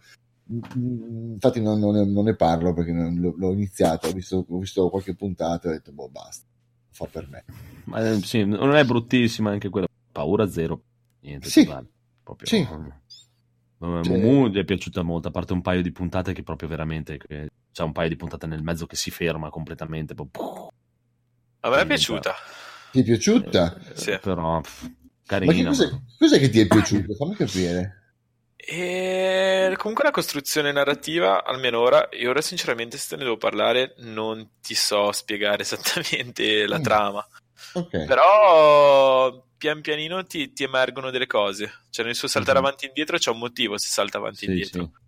e quando Esatto. poi capisci perché salta avanti e indietro allora cioè, diventa interessante la serie, carina, a me Eh. sinceramente ha preso. Ma questo è il discorso che faceva anche adesso Andrea, cioè questo discorso, ma perché devo sempre aspettare? Cioè, anche- per esempio, eh, Breaking Bad, per dirti, che la prima stagione è una stagione introduttiva, è stata una delle poche serie in cui ho detto, vabbè dai, voglio veramente andare avanti perché i personaggi mi incuriosiscono. Eh, Sì, infatti però- era fatta bene. Però anche Breaking Sì. Bad, il primo episodio, dici, boh. No, no, la prima stagione dici, boh, Ah, sì, ma che cazzo sta succedendo? Ma, che palle. Poi di, di colpo lui prende la tangente Sì. e lì ti prende, però eh, sono tutte così, non so, sono- mol- molte sono così ultimamente, non lo so. E lì secondo me deve, deve esserci un po' la prova dell'attore, la prova del regista, la prova di una serie di cose che comunque ti trattengono prima di capire che poi anche la trama si, si snoda e diventa interessante. So. Cioè lì, ti- cioè, lì secondo me allora diventa personale, nel senso Sì, a me sicuro. sinceramente piaceva talmente tanto come, come recitava il protagonista di Breaking Bad e, e come erano impostate le cose in Hill House che sapevo che ci sarebbe stato qualcosa che mi avrebbe Ma attirato. Poi ti dico anche Mumu, Mumu l'ha amata. Mumu c'è- Io è proprio, è proprio una questione. Tanto, cioè, ormai lo sapete, è inutile poi che mi chiedete le robe sulle serie TV. Ah, oh, sai cos'è? sapete cosa ho visto? Signori e signori, ho Cosa? visto Love, Death and Robot. Oh, finalmente. Oh, alleluia. Mm, Mm. Dai. Mm. Ti ha fatto Dai. schifo.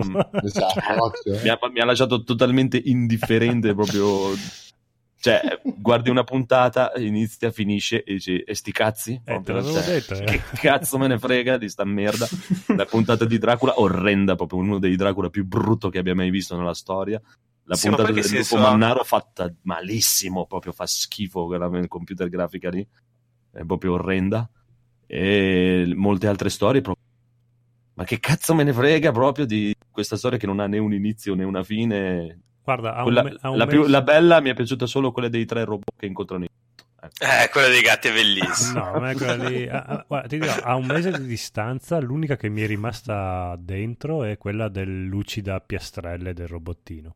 Eh, invece anche quella ma che cazzo me ne frega a me di Blue sto Zuma, stronzo di Zuma blu. No, Merda. quella, quella mi è piaciuta, quella ancora me la ricordo bene. Le altre, uno tento, eh, tendo a confonderle tra loro.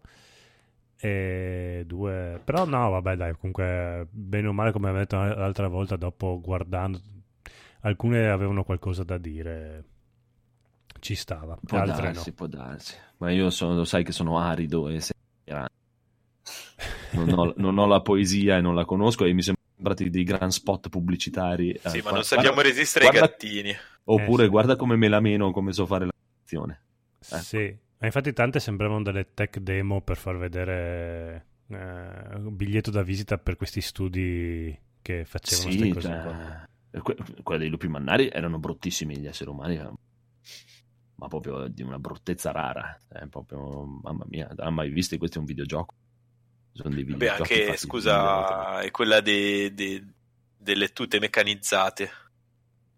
ah non me la ricordo Le neanche tute mecca- Quella di- che arrivano gli alieni. i contadini Ah. contro gli alieni. A me, Eh. A livello stilistico è molto bella per No. me. Secondo Anche me. se Sì, che però cioè, è solo quello. Cioè, non, non c'è Eh, sì, nient'altro. eh, sì, no, Sì, sì, effettivamente quella puntata pubblicità. lascia un po' il tempo che trova. Cioè, fosse stato un videogioco magari mi divertivo, ma essendo che dovevo guardarlo, Mm. non l'ho. anche quella dell'astronave quella dell'astronave Quella alla deriva? La. Lucky 13 Ah, Ah, ma quella, è figa, quella, quella mi è piaciuta. quella che c'era nera anche quella lì era nera di Boh. No, anche quella- quella era più divertente, secondo me, da giocare. No, uno che mi è piaciuto un pochino era quello del tipo che si risveglia che la, la navicella appunto è andata un po' troppo alla deriva e c'è la sua ex che rincontra la sua ex. eh, Vabbè, eh, allora 80% del tempo sono loro due che fanno sesso e poi Vabbè. e poi il finale Beh. un pochino mi è piaciuto perché sono quelle cose, quei colpi di scena che un po' mi, mi piacciono sempre, anche se magari sono un po' telefonati. Però sì, boh, gli altri appunto, Eh. Beh, quella della buona cazzo era bella. Bellissimo. Eh, Buona Quella era la mia preferita. La mia preferita, sì. Qual è la buona d'accordo. caccia? Quella Buona della, caccia, della ragazza Volpe che diventava robot. poi. Ah, sì, sì, Ah, anche quella lì mi è piaciuto, sì. Ma più che altro era molto bella lei come si muoveva. E... Super sexissima. E sì, quella lì è Mhm. bella, bella, sì. È così, è così. Così possiamo ti ho detto- andare Ma, ma sicuramente detto, sarà colpa mia, ma perché io non sono pazzo niente e nessuno, quindi è proprio... non- proprio- Cioè, non so, boh. Ma sì, ma speravo ci- molto in quella di Dracula, però era brutto Dracula. No, è che a noi ci emoziona tanto Samurai Gourmet oppure... Eh, quello vedi, sì, perché lui è bello, lui è, figo, è proprio Sì. è bellino, è carino, sia Eh. la parte buona che il suo samurai cattivo Esatto. fighi. a noi quelle cose lì ci emozionano, quindi... Cioè, la, la, la nera lì che gira, No, Cazzo, no, ma- ok. cioè, non volevo l'ora che morisse subito appena l'ho vista in faccia, speriamo che muoia, invece no, Invece no. non mi ha dato neanche questo gusto. Povero Andreuccio. E va, bene, va bene. Andiamo a avete che abbiamo fatto, sì, abbiamo Ah, fatto tre ore. È tardissimo. È l'una e mezza, sì. Devo vedere NXT Takeover e poi oh mamma, domani sera c'è l'Hall of Fame, domenica sera c'è WrestleMania. Eh sì, dai, è un po' più vicino alla domenica, dai, è bellissimo. Che Domani cosa? mattina porto dei piatti. No, Quindi... WrestleMania c'è domenica notte, inizia domenica notte alle una e finisce lunedì mattina alle sei e mezza, sette. Sei pazzo. Neanche se mi pagano di vedere uomini sudati, muscolosi che si accarezzano e si strusciano tra di loro. per una notte intera, tra l'altro. Esatto. sì, sei ore e mezza, sette ore. No, ma mi sa che quest'anno il main event è femminile. Uh, quello potrebbe essere già più interessante. Ta-da. Sono un sacco di incontri femminili. Questa Sono menata che le, che le donne devono avere dei diritti. È bello, è bello, è bello. No, sono brave, sono brave. Sì, sì. Era ora, dai. Evviva le donne. Bene, direi che possiamo andare a Nanna perché è già tardissimo. Va bene, ciao la chat che è stata con noi, ciao chi ci, chi ci ascolterà in podcast. Ciao, grazie a Simone Pizzi che ci ha invitato a Videoludica, andate ad ascoltare che domani esce l'episodio speciale Soma. E, Ta-ta. e poi andate ad ascoltare giochi di ruolo e tante altre belle robe. e Tutti quanti i podcast che sono bellissimi, anche gli youtubers che sono bravissimi e bellissimi tutti quanti. Bene, A parte Sabaku che, Eh, che sì, Cod lo eh, odia. sì, Eh sì. no, è carino. Ci piacciono tutti. Bene, buonanotte, ciao. Ciao. Ciao, ciao. Buonanotte. Ciao. Ciao. Buonanotte.